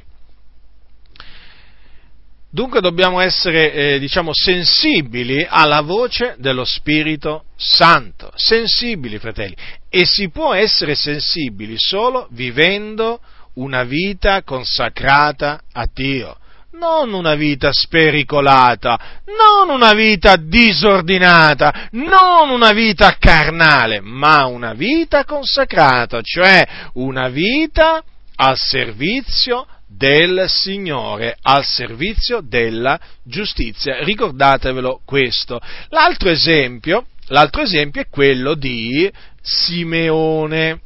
Simeone, il vecchio Simeone, uomo sul quale era lo Spirito, lo Spirito Santo. Che cosa dice la Sacra Scrittura? Prendete il capitolo 2, il capitolo 2 di Luca, dal versetto, leggerò dal versetto 25 al versetto 32. Ed ecco, v'era in Gerusalemme un uomo di nome Simeone, quest'uomo era giusto e timorato di Dio, e aspettava la consolazione di Israele, e lo Spirito Santo era sopra lui. E gli era stato rivelato dallo Spirito Santo che non vedrebbe la morte prima di aver veduto il Cristo del Signore. Ed egli, mosso dallo Spirito, venne nel Tempio e come i genitori vi portavano il bambino Gesù, per adempiere a suo riguardo le prescrizioni della legge, se lo prese anch'egli nelle braccia e benedisse Dio e disse, ora, o oh mio Signore, tu lascia andare in pace il tuo servo, secondo la tua parola, poiché gli occhi miei hanno veduto la tua salvezza, che hai preparata dinanzi a tutti i popoli, per essere lucida e illuminare le genti e gloria del tuo popolo Israele. Dunque, vedete, questo Simeone, questo uomo timorato di Dio, notate, eh, era giusto e timorato di Dio. Ricordatevi, compiete la vostra salvezza con timore e tremore perché Dio è quel che opera in voi, lo, il volere e l'operare secondo la sua benevolenza. Allora, questo uomo aspettava il Messia, lo Spirito Santo era sopra lui e lui aveva ricevuto una rivelazione dallo Spirito Santo, sì, perché Dio ci, rive, diciamo, ci guida anche tramite le rivelazioni, ve l'ho già dimostrato questo. In che cosa consistette questa rivelazione? Lo Spirito Santo disse a Simeone che lui non sarebbe morto prima di aver veduto il Cristo del Signore. Dunque, Simeone era sicuro che prima di chiudere gli occhi, prima di chiudere gli occhi, ed appunto entrare nel riposo di Dio, lui sapeva che avrebbe visto il Messia. E allora un giorno che avvenne che fu mosso, fu mosso dallo Spirito. Mosso. E mosso significa che fu mosso. È come se uno in un determinato momento è fermo e a un certo punto viene mosso, quindi si deve muovere, spostare vedete, lo Spirito lo mosse, lo mosse affinché dal luogo dove si trovava andasse nel Tempio. Ora noi non sappiamo dove si trovava Simeone quando fu mosso, ma comunque sia, non importa dove era, a un certo punto sentì questo impulso forte, questo movimento dello Spirito in lui, appunto, o meglio, sentì lo Spirito, diciamo muoversi, diciamo spingerlo, sospingerlo verso il Tempio, ad andare nel Tempio. E là proprio quando lui sopraggiunse, ecco che i genitori, cioè Giuseppe e Maria, portavano il bambino Gesù. E lui naturalmente in quel momento, quando vide quel bambino, comprese che quello era il Messia, infatti dopo se lo prese tra le braccia e benedisse, e benedisse Dio. Vedete dunque, fratelli nel Signore, la guida, la guida di Dio, come si manifesta nella pratica. Naturalmente tutte queste cose chi le ha sperimentate mh, mm, comprende bene queste espressioni le comprende bene. Perché chi è stato condotto dallo Spirito, chi ha sperimentato proprio questa, diciamo, conduzione, ehm, questo, diciamo, quest'opera dello Spirito nella sua vita, cioè eh, chi è stato sospinto dallo Spirito ad andare in un determinato luogo, a fare una determinata cosa, chi è stato mosso dallo Spirito ad andare in un certo luogo, andare a fare una certa cosa, comprende bene queste espressioni, non sono un linguaggio estraneo, non sono un linguaggio estraneo, fratelli nel Signore, sono cose scritte nella Bibbia e quindi non possono essere un linguaggio estraneo. Il linguaggio estraneo sono altre cose. Allora, ci sono poi però delle altre situazioni in cui lo, lo stesso spirito, badate bene, eh, lo stesso spirito che ci, con, ci, ha condotti in un certo luogo, ci ha sospinto in un certo luogo, ci ha mossi per andare in un certo luogo. Ecco, lo stesso spirito in certe occasioni ci vieta di fare certe cose, di andare in certi luoghi. Badate bene, anche se quelle cose sono bu- cose buone in se stesse o se andare in quel luogo è una cosa buona in se stessa. Prendete il capitolo 16 degli Atti degli Apostoli. Capitolo 16 degli Atti degli Apostoli. Ora ci troviamo durante il secondo viaggio apostolico di Paolo. Ora Paolo era con Sila e con lui si trovava anche Timoteo, il giovane Timoteo che avevano preso con sé appunto durante questo viaggio. E, eh, allora, eh, a un certo punto c'è scritto così, capitolo 16, dal versetto 6 al versetto 8 degli Atti degli Apostoli. Poi traversarono la Frigia e il paese della Galazia, avendo lo Spirito Santo vietato loro d'annunziare la parola in Asia e giunti sui confini della Misia tentarono ad andare in Bitinia, ma lo Spirito di Gesù non lo permise loro. E passata la Misia discesero in Troas. Ora, erano in viaggio, non di piacere naturalmente, era un viaggio apostolico, erano uomini questi che si spostavano per andare a predicare l'Evangelo, per confermare i discepoli, in quelle città dove c'erano dei discepoli. Ora, che cosa fecero? loro naturalmente volevano annunziare la parola di Dio in Asia, che era una provincia di quel tempo. Che, che, cosa c'è scritto qua? Che lo Spirito Santo gli aveva vietato di annunziare la parola in Asia. Ora, ma non c'è scritto che Gesù disse andate per tutto il mondo e predicate l'Evangelo ad ogni creatura?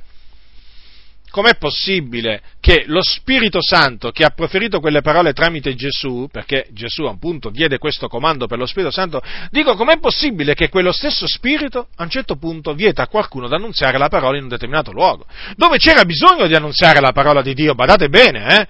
Non è che in Asia non c'era bisogno che fosse annunziata la parola di Dio, è come se ce n'era bisogno, ma ma lo Spirito Santo vietò loro di annunziare la provenanza.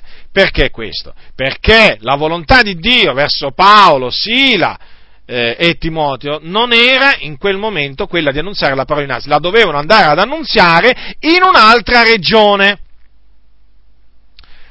Eh, ma loro naturalmente ancora non sapevano qual era questa regione, questa regione particolare. Dunque si spostavano badando bene a quale fosse la guida dello Spirito Santo in loro. Poi c'è scritto naturalmente che, giunti sui confini della Misia, tentarono di andare in Bitinia, come dire, lo Spirito Santo vietò loro da non la parola in Asia, adesso proviamo, provarono con la Bitinia, tentarono di andare in Bitinia sempre per annunziare la parola di Dio. Ma ancora una volta qui c'è scritto che lo Spirito Santo non glielo permise, qui c'è scritto lo Spirito di Gesù, ma è sempre lo stesso Spirito, eh? un solo Spirito, fratelli del Signore. Lo Spirito di Gesù non lo permise loro, quindi ne, non gli permise loro nemmeno di andare in Bitinia, che era un'altra regione. E allora che fecero loro? Passata la mise discesero in Trossa. Ora, qualcuno potrebbe di, mm, senti, dire, ma com'è che avvenne tutto ciò? Nel senso, ma che cosa sentirono, ehm, che cosa sentirono eh, gli apostoli? Eh, certamente una cosa è sicura, io non posso, non posso spiegare, eh, diciamo, quello che non posso dire con certezza che cosa eh, come avviene, avvenne questo divieto, anzi questi due divieti.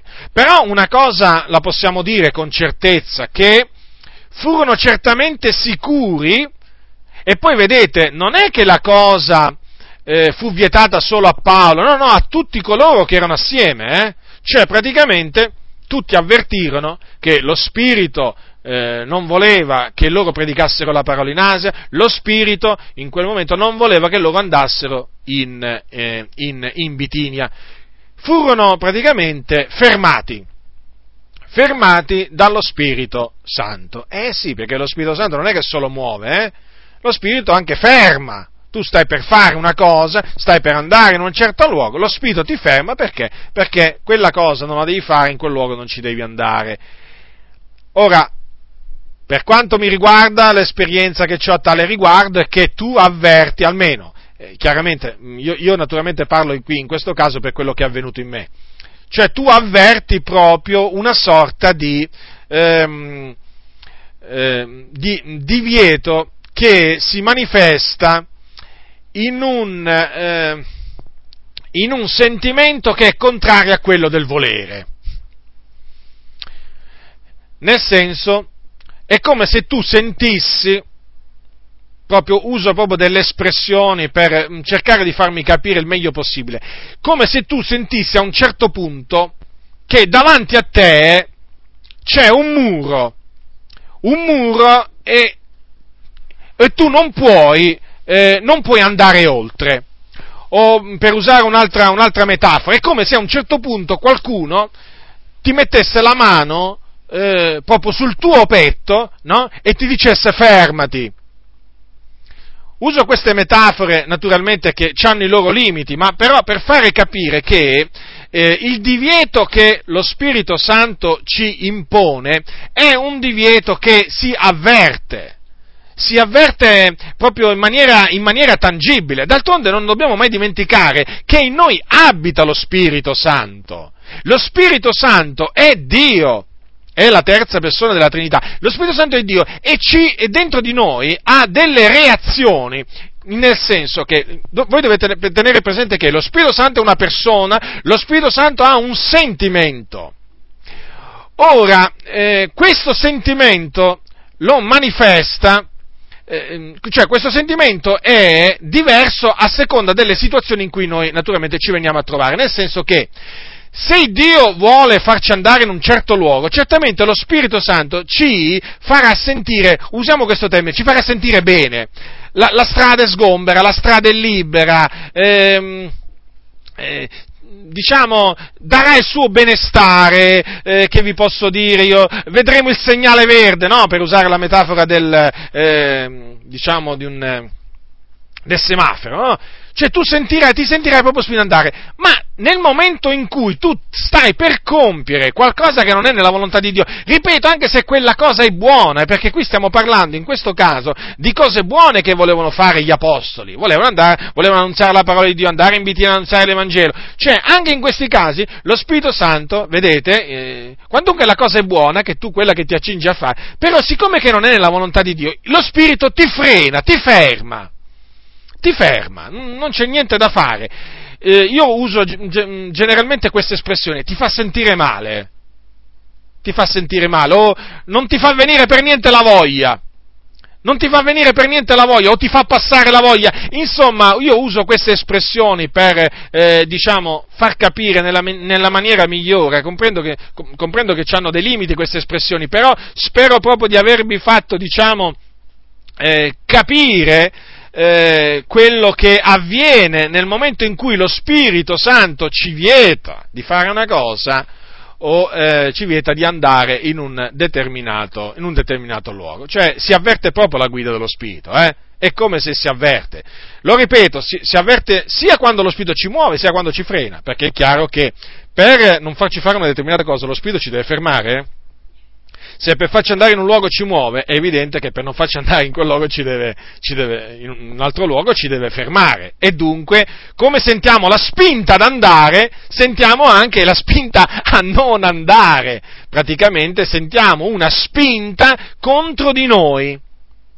E, ehm, è come se è come se invece di sentirti spinto ad andare, tu ti sentissi fermato, fermato, bloccato. Naturalmente tutte queste cose sono cose diciamo, che indicano diciamo, um, diciamo, delle cose spirituali che avvengono dentro di noi.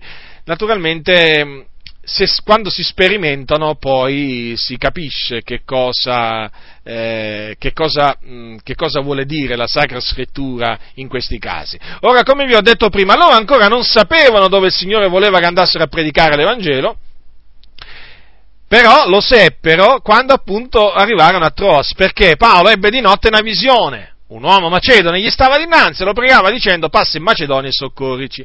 E come egli ebbe avuta quella visione, cercammo subito di partire per la Macedonia, tenendo per certo che Dio ci aveva chiamati là ad annunziare loro l'Evangelo. Vedete?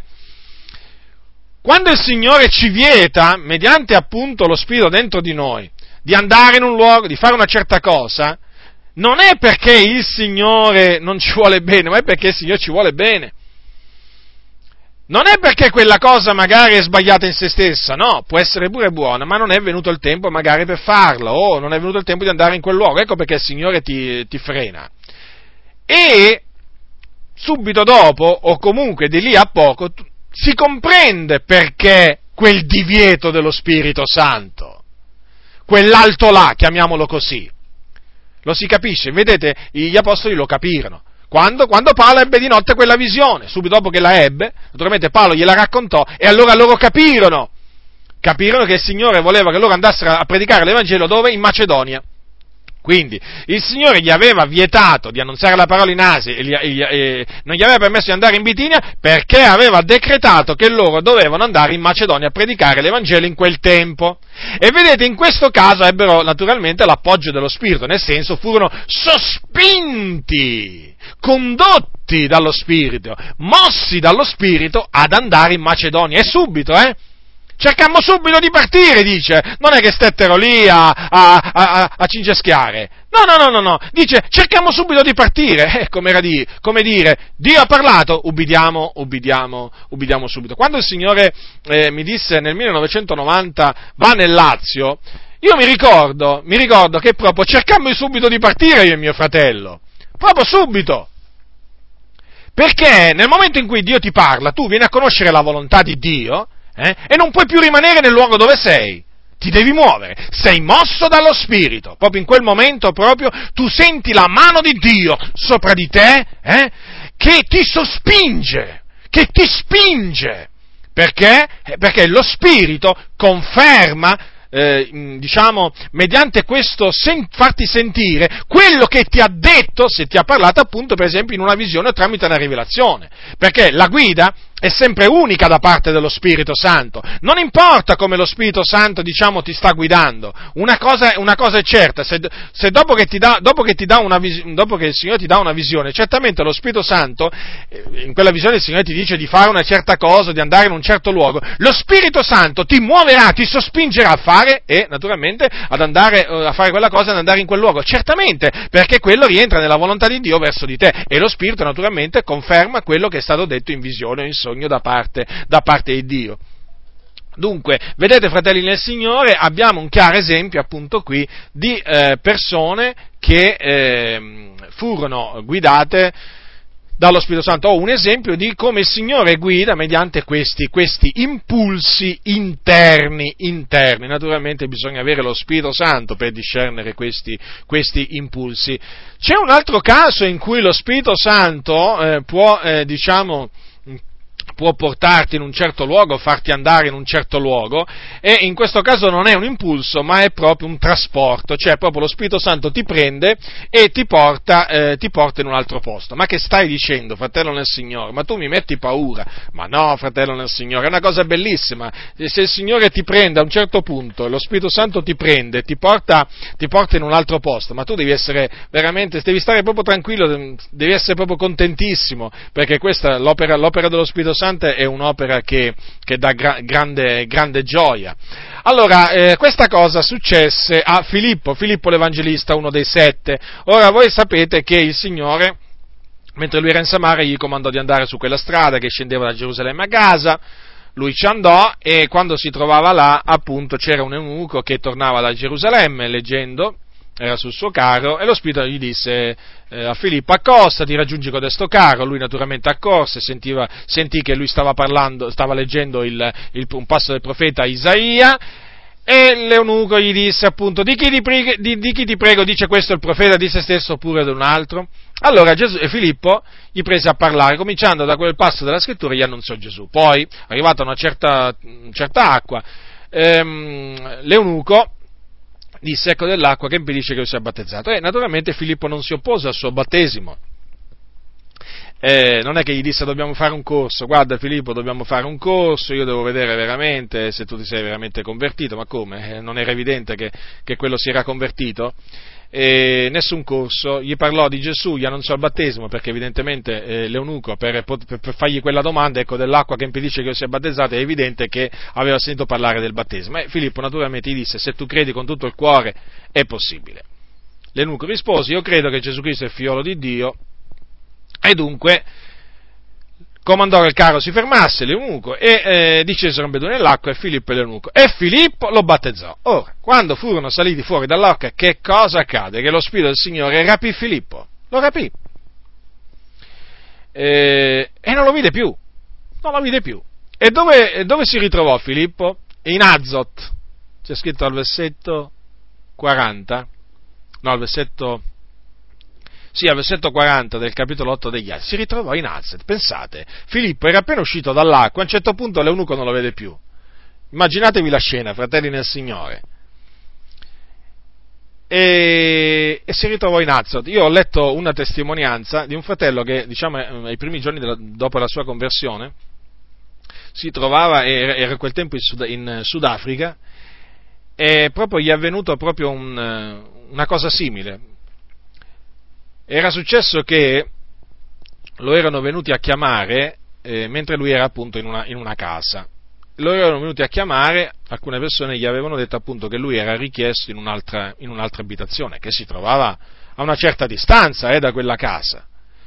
Allora che cosa ha fatto lui? Siccome che la richiesta era urgente, eh, lui si è, è uscito dal, dalla casa e nel momento in cui si è avvicinato al, eh, al, al cancelletto, lui l'ultima cosa che si, che si, ricorda, che si ricorda è che il momento dopo, il momento dopo si ritrovò sull'uscio della casa dove lui era sta, la cui, diciamo, presenza, dove, la cui presenza era stata richiesta.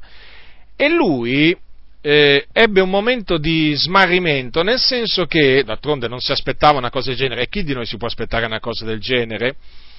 Eh, lui eh, non, non, si rese conto, non si rese conto di quello che gli era, eh, gli era avvenuto, cioè lui sapeva solo che era in quel, in quel, in quel posto e fu preso naturalmente dal, dal, timore di Dio perché lui comprese dopo poco, immediatamente dopo quello che, gli era, che gli era successo. E poi il fatto è che eh, quelle persone che erano con lui nella casa da dove era partito poi, siccome che lo seguirono, eh, lo seguirono, diciamo un po' di tempo dopo lo seguirono, quando arrivarono anche loro a quell'abitazione lì, naturalmente ci fu, un, eh, ci fu una sorta di tumulto perché perché eh, scoprirono, scoprirono che eh, queste persone scoprirono che c'era stato un qualche cosa, era avvenuto qualcosa di soprannaturale perché non poteva, non poteva essere, eh, essere, lì quel fratello da tutto quel tempo, eh, diciamo considerando il cammino, il tempo che ci voleva appunto per andare da quel luogo a quell'altro, a quell'altro luogo e eh, lui mi ricordo che disse appunto a questi altri fratelli state zitti, non raccontate questa cosa diciamo a, a, nessuno, perché si era reso conto in effetti che era avvenuta una cosa straordinaria, una cosa gloriosa e naturalmente si ricordò di quello che gli era avvenuto a Filippo. Dunque, vedete, può pure avvenire che lo Spirito Santo proprio trasporti una persona da un posto un credente da un posto all'altro, cioè non lo possiamo escludere, fratelli del Signore, anche questo fa parte, fa parte della guida, della guida di Dio. Avvenne, avvenne, nella vita di Filippo, avvenne anche nella vita di questo fratello, e perché non può avvenire anche nella nostra vita? Se il Signore ha deciso così, avverrà. Comunque sono delle cose belle, di queste cose non bisogna avere paura. Di quello che fa il Signore non bisogna avere paura, perché, perché le, sue opere, le sue opere sono benignità. Ora vediamo adesso alla sorte, al tirare a, al tirare a sorte Ora Dio ci può guidare anche mediante, mediante la sorte o mediante il tirare a sorte. La Bibbia dice che si gettano le sorti nel grembo, ma ogni decisione viene dall'Eterno. La sorte fa cessare le liti e decide fra i grandi. E la sorte fu usata, fu usata sia sotto l'Antico Testamento, in alcune circostanze, che anche sotto il Nuovo. Vediamo una circostanza in cui fu, eh, fu usata eh, come mezzo di guida sotto l'Antico Testamento. È il caso di Saulo, prendete primo Samuele, re Saulo, primo Samuele, capitolo, capitolo 10, eh, capitolo 10, versetto, versetto, allora, primo Samuele,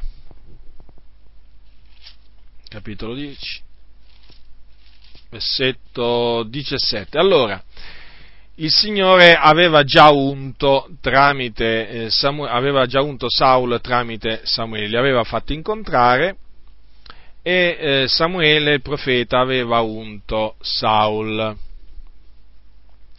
Eh, poi che cosa avvenne? Avvenne che Samuele convocò tutto il popolo dinanzi a Dio a Mizpa perché là doveva essere confermato pubblicamente, designato pubblicamente appunto il re di Israele, cioè Saul. Era stato designato lui. Infatti il Signore quando gli aveva, eh, gli aveva rivelato a Samuele che gli avrebbe mandato un uomo da paese di Beniamino, gli disse tu lungerai come capo del mio popolo di Israele. Quindi era lui, designato a diventare re di Israele. Allora, leggiamo 1 Samuele capitolo 10 dal versetto 17 al versetto 24. Poi Samuele convocò il popolo dinanzi all'Eterno a Mizpa e disse, figlioli di Israele, così dice l'Eterno, l'Iddio di Israele, io trassi Israele dall'Egitto e vi liberai dalle mani degli egiziani e dalle mani di tutti i regni che vi opprimevano. Ma oggi voi rigettate l'Iddio vostro che vi salvò da tutti i vostri mali e da tutte le vostre tribolazioni. E gli dite stabilisci su di noi un re. Or dunque presentatevi nel cospetto dell'Eterno per tribù e per migliaia. Poi Samuele fece accostare tutte le tribù di Israele. La tribù di Beniamino fu designata dalla sorte. Fece quindi accostare la tribù di Beniamino per famiglie e la famiglia di Matri fu designata dalla sorte. Poi fu designato Saul, figliolo di Chis, e lo cercarono, ma non fu trovato. Allora consultarono di nuovo l'Eterno, quell'uomo egli già venuto qua, e l'Eterno rispose, guardate, si nascosto, egli si è nascosto fra i bagagli. Corsero a trarlo di là e quando egli si presentò in mezzo al popolo era più alto di tutta la gente dalle spalle in su. E Samuele disse a tutto il popolo, vedete colui che l'Eterno si è scelto, non v'è alcuno in tutto il popolo che sia pari a lui. E tutto il popolo diè in esclamazioni di gioia, gridando, viva il re. Ora notate dunque che Saul fu designato dalla sorte. Naturalmente, siccome che eh, Dio governa l'universo, non cade a terra un passero, un solo passero senza il volere di Dio, è evidente che nel momento in cui si tira a sorte per sapere una determinata cosa, eh, quella cosa, quella, diciamo, la, la, decisione che uscirà dalla sorte è la decisione di Dio. È evidente questo. Badate bene, qui non sto parlando eh, di, un, cioè, di un tirare a sorte così per scherzo, per gioco, eh, niente di tutto ciò, eh, qui si sta parlando di cose serie cioè di un tirare a sorte nel cospetto del Signore, nel timore di Dio, tremando dopo aver pregato. Non è un gioco quello di tirare a sorte. Eh? Naturalmente eh, non possiamo escludere questo, diciamo, questo perché, perché, nella Sacra Scrittura se ne parla. Noi non possiamo escludere assolutamente niente di cui parla la Sacra Scrittura. Cioè eh, fare finta Cioè fare finta che una cosa eh, non esiste eh, non, giova, non, giova, a nulla, fratelli nel Signore. Cioè, cose esist- delle cose che esistono bisogna parlarne. Eh, non si può fare finta che quella cosa non sia stata fatta o eh, diciamo cominciare a dire beh ma in quella maniera non può essere oggigiorno pensate voi se il giorno della Pentecoste o comunque se prima del giorno della Pentecoste qualcuno avesse detto ma dai fratelli nel Signore, ma queste cose, la sorte, ma nell'Antico Testamento, ai tempi, ai tempi di Samuele si gettava la sorte, ai tempi di Davide, ma non adesso, e invece come adesso vedremo, eh, la sorte fu tirata anche quando si dovette scegliere il successore di Giuda Iscariota. E ci troviamo naturalmente secoli, secoli, secoli dopo eh, quel caso che abbiamo appena visto. Ci troviamo eh, pochi giorni prima del giorno della Pentecoste. Ora, Pietro si levò in mezzo ai fratelli, che erano appunto circa 120, e fece un discorso. E eh, tra le altre cose eh, disse che tra gli uomini, eh, leggiamo le parole di Pietro, disse così, Bisogna dunque, siccome che Giuda Iscariota era perito, era andato al suo luogo, eh, dunque eh, i dodici erano diventati, erano diventati undici, si doveva, diciamo, scegliere, eh, rimpiazzare il posto che Giuda Iscariota aveva lasciato. Infatti era stato detto l'ufficio suo lo prenda un altro. Badate bene eh, che l'ufficio suo lo prende un altro è un passo scritto nei Salmi. Dio dunque aveva ordinato che l'ufficio di Giuda o l'apostolato di Giuda Iscariota lo prendesse un altro. Allora, e siamo badate bene prima del giorno della Pentecoste, eh? Questo non significa, badate bene, che non avevano lo Spirito del Signore gli Apostoli, no, no, l'avevano, intanto infatti Gesù aveva detto loro ricevete lo Spirito quando vi era apparso, vi ricordate voi? Dunque erano guidati dallo Spirito Santo, eh, non fatevi ingannare da quelli che dicono, eh, ma là si trovavano prima del giorno della Pentecoste, che significa? Che non avevano lo Spirito Santo? L'avevano, l'avevano, e come se l'avevano, d'altronde non ci sarebbe scritto che Gesù quando apparve loro gli disse ricevete lo Spirito Santo, come la mettiamo dunque? Avevano lo Spirito Santo, certo, avevano una misura di Spirito Santo, non ancora la pienezza, però avevano lo Spirito Santo e quindi lo Spirito Santo li guidava, certo, e come si guidava? Dove? Nella verità, in tutta la verità. Dunque, nei Salmi lo Spirito aveva detto l'ufficio suo lo prenda un altro. Allora, com'è che guidò lo Spirito in quella circostanza eh, gli Apostoli, diciamo, nella scelta del successore? Eh, diciamo che, diciamo, usiamo questa espressione, li spinse a tirare a sorte. Allora, eh, Pietro disse queste parole, bisogna dunque che fra gli uomini che sono stati in nostra compagnia tutto il tempo che il Signore Gesù è andato e venuto fra noi, a cominciare dal battesimo di Giovanni fino al giorno che egli, tolto da noi, è stato assunto in cielo, uno sia fatto testimone con noi della resurrezione di lui e ne presentarono due. Giuseppe detto Barsabba, il quale era soprannominato giusto, e Mattia. E pregando dissero, tu Signore, che conosci il cuore di tutti, mostra quale di questi due hai scelto, per prendere in questo ministero ed apostolato il posto che Giuda ha abbandonato per andarsene al suo luogo. E li trassero a sorte, e la sorte cadde su Mattia, che fu associato agli undici apostoli. Dunque, ora, fratelli del Signore, noi non sappiamo noi non sappiamo eh, precisamente perché decisero di, eh, di, tirare a sorte, sappiamo che tirarono a sorte. Una cosa però la, la, possiamo dire con certezza, furono guidati dallo Spirito della verità a tirare a sorte tra due. Allora presentarono due credenti che, badate bene, erano stati tutto il tempo che il Signore Gesù era andato e venuto fra, eh, fra loro ed erano stati anche loro testimoni ambedue della resurrezione di Gesù Cristo. Presentarono due, Giuseppe, detto Bassabba, il quale era soprannominato giusto, e Mattia, quindi due credenti, eh, consacrati a Dio. Cosa fecero? Pregarono, ci fu una preghiera, prima appunto di tirare a sorte, per vedere chi il Signore aveva scelto. Mi piace fare presente che nella preghiera eh, fu detto al Signore mostra quale di questi due hai scelto, notate bene, che questi credenti erano sicuri che chi che sia sarebbe uscito, quello che sarebbe uscito, diciamo, dal, da questo tiraggio a sorte, era quello che Dio aveva scelto. Eh, perché dissero così, mostra, a chi lo dissero? Al Signore, quale di questi due hai scelto? Perché evidentemente loro non erano in grado, non erano in grado di decidere. Chissà, forse qualcuno diceva, dai, mettiamo Mattia, quell'altro magari, no, mettiamo Giuseppe. Non sappiamo questo, lo supponiamo? Però, sapete, sono sempre supposizioni. Una cosa è sicura, la Bibbia dice la sorte fa cessare le liti.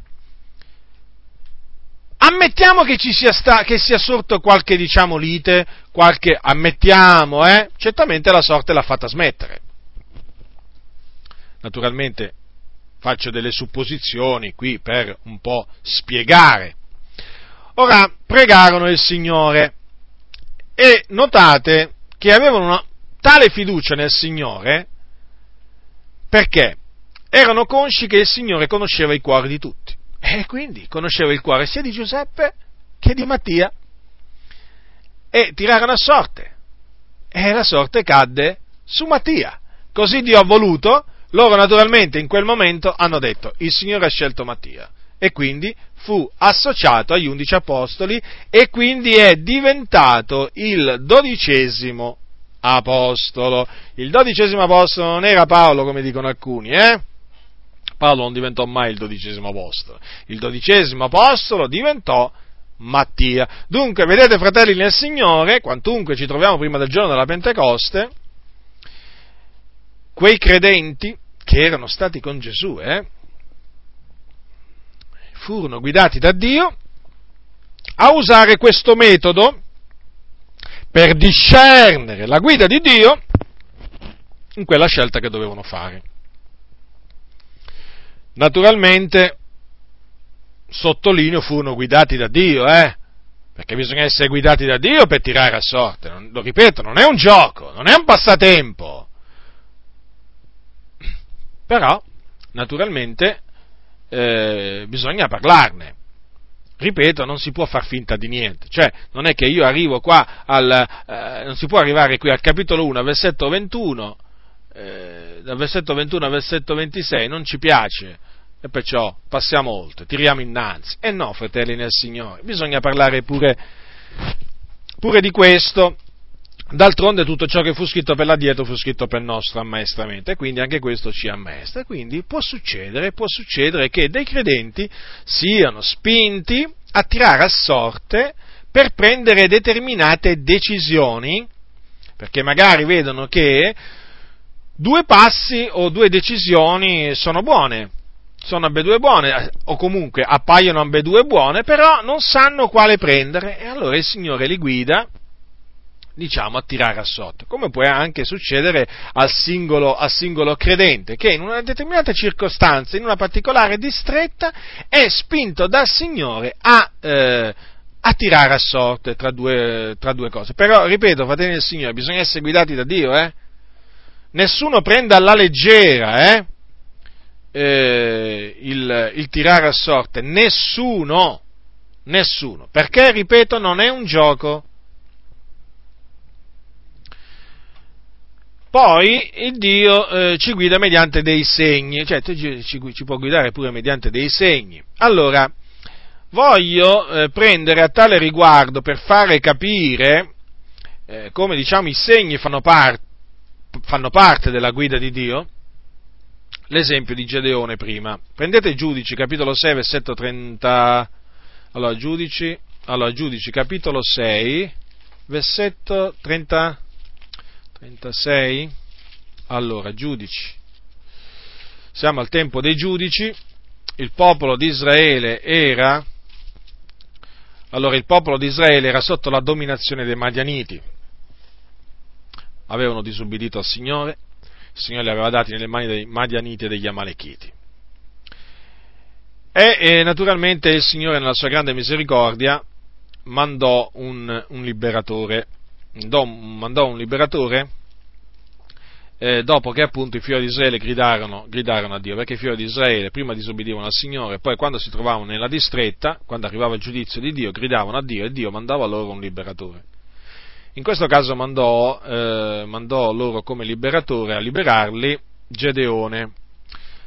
Allora, bisogna cominciare a dire questo a tale riguardo, che a Gedeone, prima appunto che lui chiedesse dei segni a Dio per confermargli la sua volontà, eh, Dio aveva già parlato mediante appunto l'angelo dell'Eterno, perché gli aveva detto, proprio gliel'aveva detto chiaramente, allora, prendete capitolo 6, versetto 16, perché io sarò teco, tu sconfiggerai i Madianiti come se fosse un uomo solo eh, anzi ancora prima, al versetto 14, va con codesta tua forza e salva Israele dalla mano di Madian. Non sono io che ti mando. Dunque, lui aveva già ricevuto proprio la parola rivelata da parte, da parte di Dio. Ora, tenete presente, fratelli nel Signore, eh, che, eh, che quella, c'era una grande moltitudine che si era accampata in Israele, di Madianiti e di Amalechiti e erano 135.000, 135.000, cioè un'enormità. E, e allora Gedeone, Gedeone eh, mandò, mm, mandò, diciamo, fece convocare appunto molte, molte persone di, eh, di Israele. E eh, a un certo punto però Gedeone cosa ha, fatto a Dio due richieste. Ha chiesto a Dio due segni.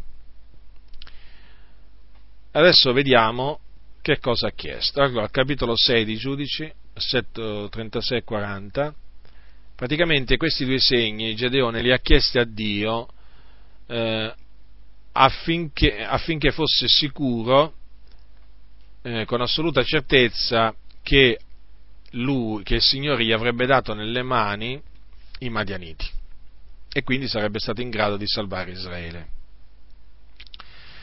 Allora, Gedeone disse a Dio, capitolo 6, versetto 36, se vuoi salvare Israele per mia mano, come hai detto, ecco io metterò un vello di lana sull'aia, se c'è della rugiada sul vello, soltanto e tutto il terreno resta asciutto, io conoscerò che tu salverai Israele per mia mano, come hai detto. E così avvenne.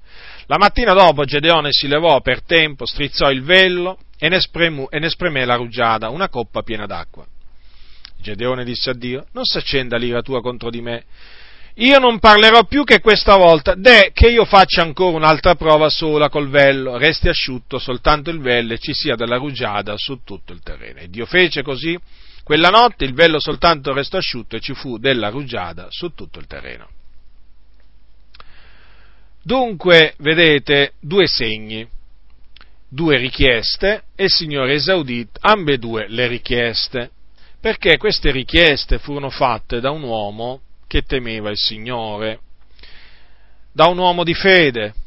Vorrei sottolinearlo questo, uomo di fede, no? perché oggi in alcuni ambienti evangelici si vuole far passare Gedeone come un uomo di poca fede. Infatti questo, eh, diciamo, questo fatto che Gedeone chiese a Dio due segni, sapete come viene definito da, da alcuni pastori? Un povero esempio di fede. Pensate, un povero esempio di fede, beh ma se questo è un povero esempio di fede, veramente, vorrei essere, vorrei veramente, vorrei veramente essere anch'io povero, veramente, come lo era Gedeone, guardate, perché io vi posso dire una cosa, un uomo che fa queste richieste, eh, non è un uomo di poca fede, ma è un uomo che ha fede, fratelli nel Signore, perché solo un uomo che ha fede può rivolgere queste richieste al Signore.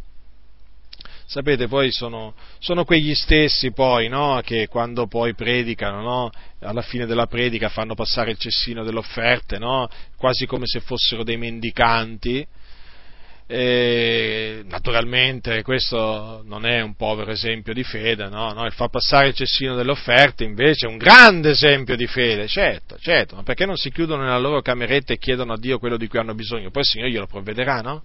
C'è bisogno di far passare il cessino delle offerte davanti al muso delle persone che ascoltano la parola di Dio predicata? Eh? E poi se la prendono con Gedeone, povero esempio di fede. Eh sì, vedete, oggi, Oggi, oggigiorno, come vi ho detto tante volte, il male è chiamato bene e il bene è chiamato male. Purtroppo, fratelli, le cose stanno così. Dunque, torniamo a Gedeone che è meglio. Allora, eh, eh, dunque, due segni e il Signore li esaudì, per fortificare naturalmente le mani, le mani di, eh, di, Gedeone. Gedeone non tentò il Signore, eh, fece delle richieste. Certo, perché ci, so, ci, ci possono essere dei casi in cui uno chiede a Dio dei segni per tentarlo, è vero, come nel caso degli scribi e dei farisei che tentarono, tentarono Gesù appunto chiedendogli un segno dal cielo. In quel caso la richiesta, la richiesta fu una, eh, una richiesta diciamo, che non gli, fu, non gli fu concessa perché appunto era una richiesta appunto, fatta semplicemente per mettere alla prova mettere alla prova il Signore. Ma invece in questo caso Gedeone proprio sentì proprio la necessità da parte di Dio di chiedere questi segni. Sì, perché vedete, io sono convinto che Gedeone sentì questa necessità, perché vedete, quantunque ci possa sembrare strano, ci possono sembrare strane queste richieste di Gedeone, per me non lo sono, perché io so che ci sono certe, certe distrette proprio in cui eh, proprio lo Spirito ci sospinge anche a chiedere dei segni a Dio, al fine di essere sicuri che quella cosa che il Signore ci ha comandato, che sentiamo da parte sua, è proprio nella sua volontà. Dunque non c'è niente di strano in quello che Gedeone chiese a Dio. Ma vedete, eh, ma c'è un'altra cosa che ancora, diciamo, eh, eh meraviglia, che il Signore nonostante avesse concesso questi due segni a Gedeone, e quindi lo, lo confermò, gli confermò la sua volontà di liberare Israele dalle mani dei Madianiti, il Signore, per fortificare le mani di Gedeone, eh, eh, gli fece fare un'altra esperienza, o meglio, fece sì che lui sentisse un sogno e la sua interpretazione, un sogno divino. Eh? Ascoltate, ascoltate. Allora, dopo che appunto eh, erano rimasti appunto i 300 no, che dovevano andare con Gedeone a sconfiggere i Madianiti, ecco che cosa succede. Ecco che cosa succede. Capitolo 7, versetto 9. In quella stessa notte l'Eterno disse a Gedeone: Levati, piomba sul campo, perché io te l'ho dato nelle mani. Ma se hai paura di farlo, scendimi con pura tuo servo e udrai quello che dicono, e dopo questo le tue mani saranno fortificate per piombare sul campo. Egli dunque scese con pura suo servo fino agli avamposti del campo. Ora i Madianiti, gli Amalechiti e tutti i figlioli dell'Oriente erano sparsi nella valle come una moltitudine di locuste, e i loro cammelli erano innumerevoli come l'arena che è sul lido del mare. E come Gedeone si vi giunse, ecco che un uomo raccontava un sogno al suo compagno e gli diceva, io ho fatto un sogno, mi pareva che un pantondo d'orzo rotolasse nel campo di Madian, giungesse alla tenda, la investisse in modo da farla cadere, da rovesciarla, da lasciarla atterrata. E il suo compagno gli rispose e gli disse, questo non è altro che la spada di Gedeone, figlio di Joas, uomo di Israele, nelle sue mani Dio ha dato Madian e tutto il campo. Quando Gedeone ebbe udito il racconto del sogno e la sua interpretazione, adorò il Dio. Poi tornò al campo di Israele e disse, levatevi, perché l'Eterno ha dato nelle vostre mani il campo di Madian. E dopo ci fu infatti la battaglia, Madian fu sconfitto e così via. E Dio diede una grande liberazione tramite Gedeone. Vedete dunque il Signore nella sua grande bontà ha fortificato ulteriormente, fortificò ulteriormente le mani di Gedeone, facendolo scendere al campo dei Madianiti proprio in quel momento in cui c'era un Madianita che raccontava all'altro proprio un sogno che aveva ricevuto da Dio e quell'altro naturalmente glielo interpretava secondo l'interpretazione eh, divina.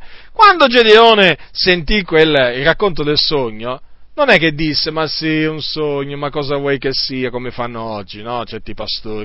Ma un sogno, ma cosa vuoi che sia, fratello? Ma no, quando il sogno è da parte di Dio bisogna prestarci molta attenzione. Tanto è vero che Gedeone dice quando ebbe udito il racconto del sogno e la sua interpretazione adorò Dio.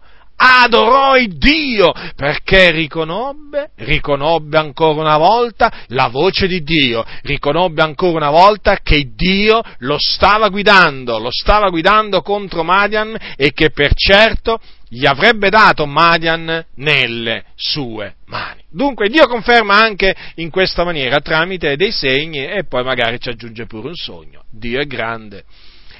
Ora l'altro esempio, l'altro esempio è quello di Ezechia. Prendete secondo re, secondo re il re Ezechia, un re che fece ciò che è giusto agli occhi del Signore Allora, secondo Re, capitolo 20, naturalmente, anche questo è un esempio, vedete, di come, eh, di come Dio ci guida tramite segni. Allora, in quel tempo Ezechia fu malato a morte. Capitolo 20, secondo Re, dal versetto 1 al versetto 11. Isaia, figliolo di Amoz, si recò da lui e gli disse, così parla l'Eterno, metti ordine alle cose della tua casa, perché tu sei un uomo morto, non vivrai. Allora Ezechia volse la faccia verso il muro e fece una preghiera all'Eterno, dicendo, O Eterno, te ne supplico, ricordati come io ho camminato nel tuo cospetto con fedeltà e con integrità di cuore, e come ho fatto ciò che è bene agli occhi tuoi. Ed Ezechia dette in un grande pianto. Isaia non era ancora giunto nel centro della città quando la parola dell'Eterno gli fu rivolta in questi termini. Torna indietro e dia ad Ezechia, principe del mio popolo, così parla l'Eterno, l'Iddio di Davide tuo padre, ho udito la tua preghiera, ho veduto le tue lacrime, ecco io ti guarisco, fra tre giorni salirai alla casa dell'Eterno, aggiungerò la tua vita quindici anni, libererò te e questa città dalle mani del re d'Assiria e proteggerò questa città per amore di me stesso e per amore di Davide mio servo. Ed Isaia disse, prendete un impiastro di fichi secchi. Lo presero e lo misero sull'ulcera e il re guarì.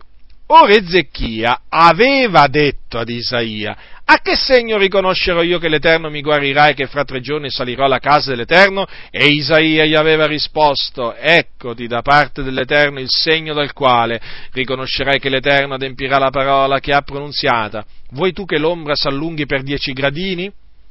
Ovvero retroceda di dieci gradini. Ezechia rispose, è cosa facile che l'ombra s'allunghi per dieci gradini. No, l'ombra retroceda piuttosto di dieci gradini. E il profeta Isaia invocò l'Eterno, il quale fece retrocedere l'ombra di dieci gradini sul gradini da Caz, sui quali era discesa. Dunque, vedete, Ezechia era malato a morte, gli rimanevano veramente pochi giorni di vita, era un uomo morto, glielo fece dire proprio il Signore gli fece dire queste cose tramite Isaia, però vedete, lui si umiliò davanti al Signore, Ezechia, invocò Dio piangendo, quindi è lecito piangere nel cospetto del Signore, il Dio raccoglie le nostre lacrime negli otri suoi, quindi piangete fratelli nel cospetto del Signore perché state, state tranquilli proprio che il Signore prende, prende nota pure delle lacrime che voi, che voi, versate nel suo cospetto, naturalmente le lacrime vere. Eh? Allora, eh, lo invocò, Ezechia invocò il Signore e naturalmente rispose, rispose di lì a poco, immediatamente dopo, sempre tra, eh, tramite, una, mm, tramite Isaia gli fece arrivare appunto un messaggio. Un messaggio in cui il Signore diceva io ti guarisco, fra tre giorni salirai alla casa dell'Eterno. E poi altre cose. A questo punto Ezechia, che fatto?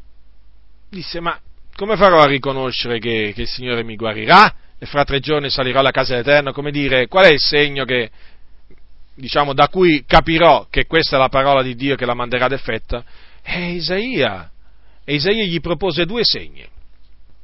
Ezechia naturalmente rispose, chiese il segno più difficile. E il Signore, vedete, esaudì Ezechia.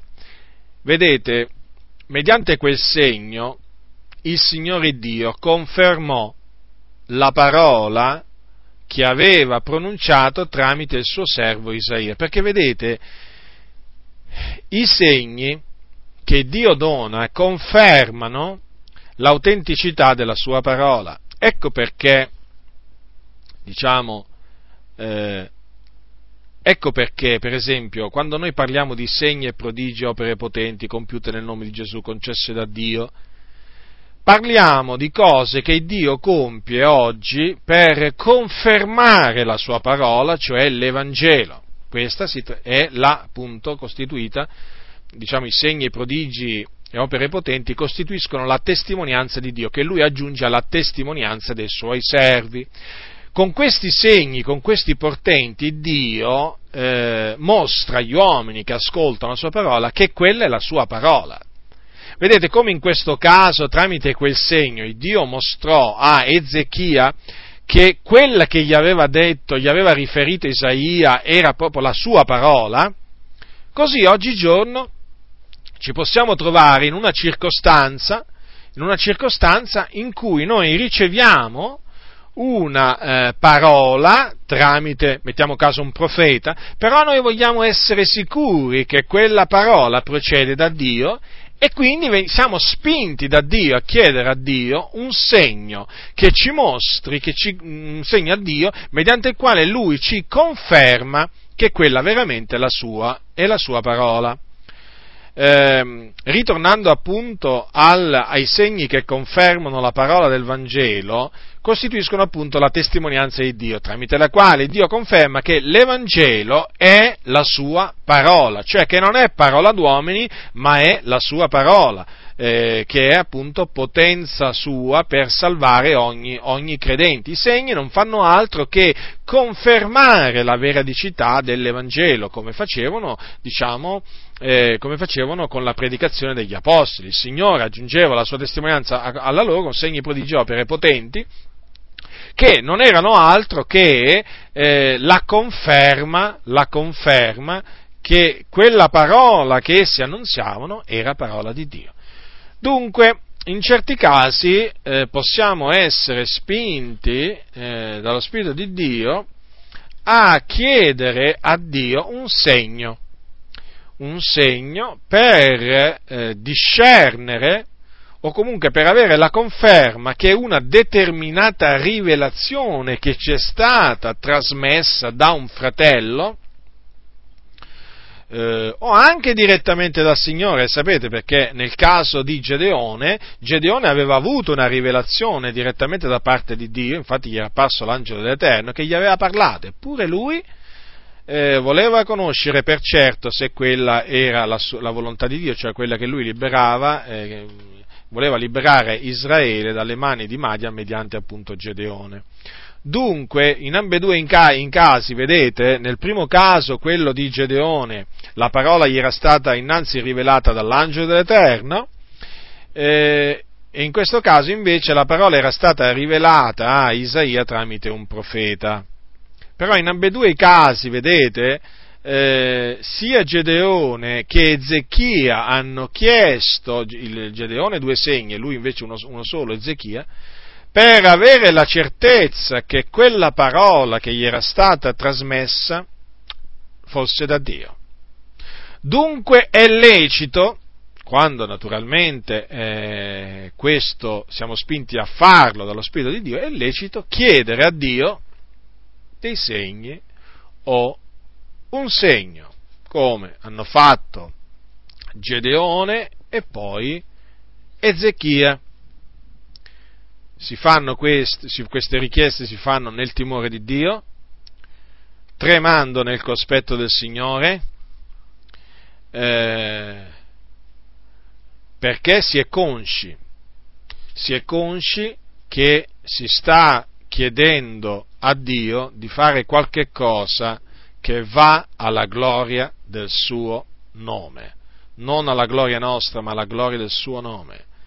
Come risultò alla gloria di Dio poi, che cosa? Ridondò la lode di Dio la sconfitta dei Madianiti, così ridondò alla gloria di Dio la guarigione, la guarigione del re Ezechia. Dunque ecco, vi ho esposto brevemente quest'altra parte del consiglio di Dio in cui ho trattato eh, come Dio ci guida tramite consigli, impulsi, la sorte e i segni. E dunque eh, comportate diciamo, questa, questo diciamo, mio breve ammaestramento perché eh, ritengo sia utile.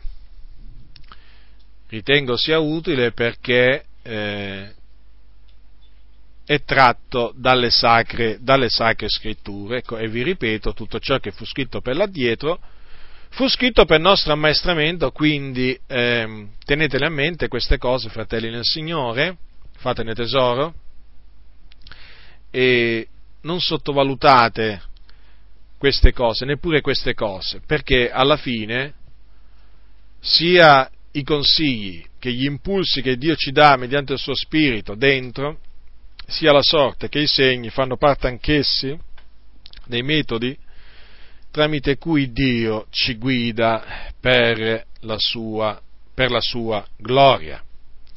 Quindi concludo eh, esortandovi a perseverare nel timore, nel timore di Dio, perché il timore di Dio è il principio della sapienza. Vi esorto a continuare a tremare nel cospetto di Dio, se non lo avete fatto fino adesso cominciatelo a fare, perché ne avrete solo del bene, solo del bene. Beato l'uomo che è sempre timoroso, dice la Sacra Scrittura, cioè che ha sempre timore di Dio. Temetelo il Signore, vivete una vita santa e affinché quando, quando il Signore vi parla, o comunque eh, vi vuole far andare in un determinato posto, vi vuole far fare una certa cosa, senza, diciamo, una rivelazione, voi possiate discernere qual è la sua volontà. La possiate chiaramente discernere, sia che vi sia, venga dato un consiglio, sia che all'interno sentiate appunto un impulso, ad andare o in un certo posto a fare una certa cosa, o siate, siate diciamo, guidati anche a tirare a sorte o eh, a, chiedere, a chiedere un segno a Dio. Dunque, temete il Signore, tremate nel suo cospetto per poter discernere la guida, eh, la guida di Dio nella vostra vita e quindi la sua volontà verso ciascuno di voi. La grazia del Signore nostro Gesù Cristo sia con tutti coloro che lo amano con purità incorrotta. Amen.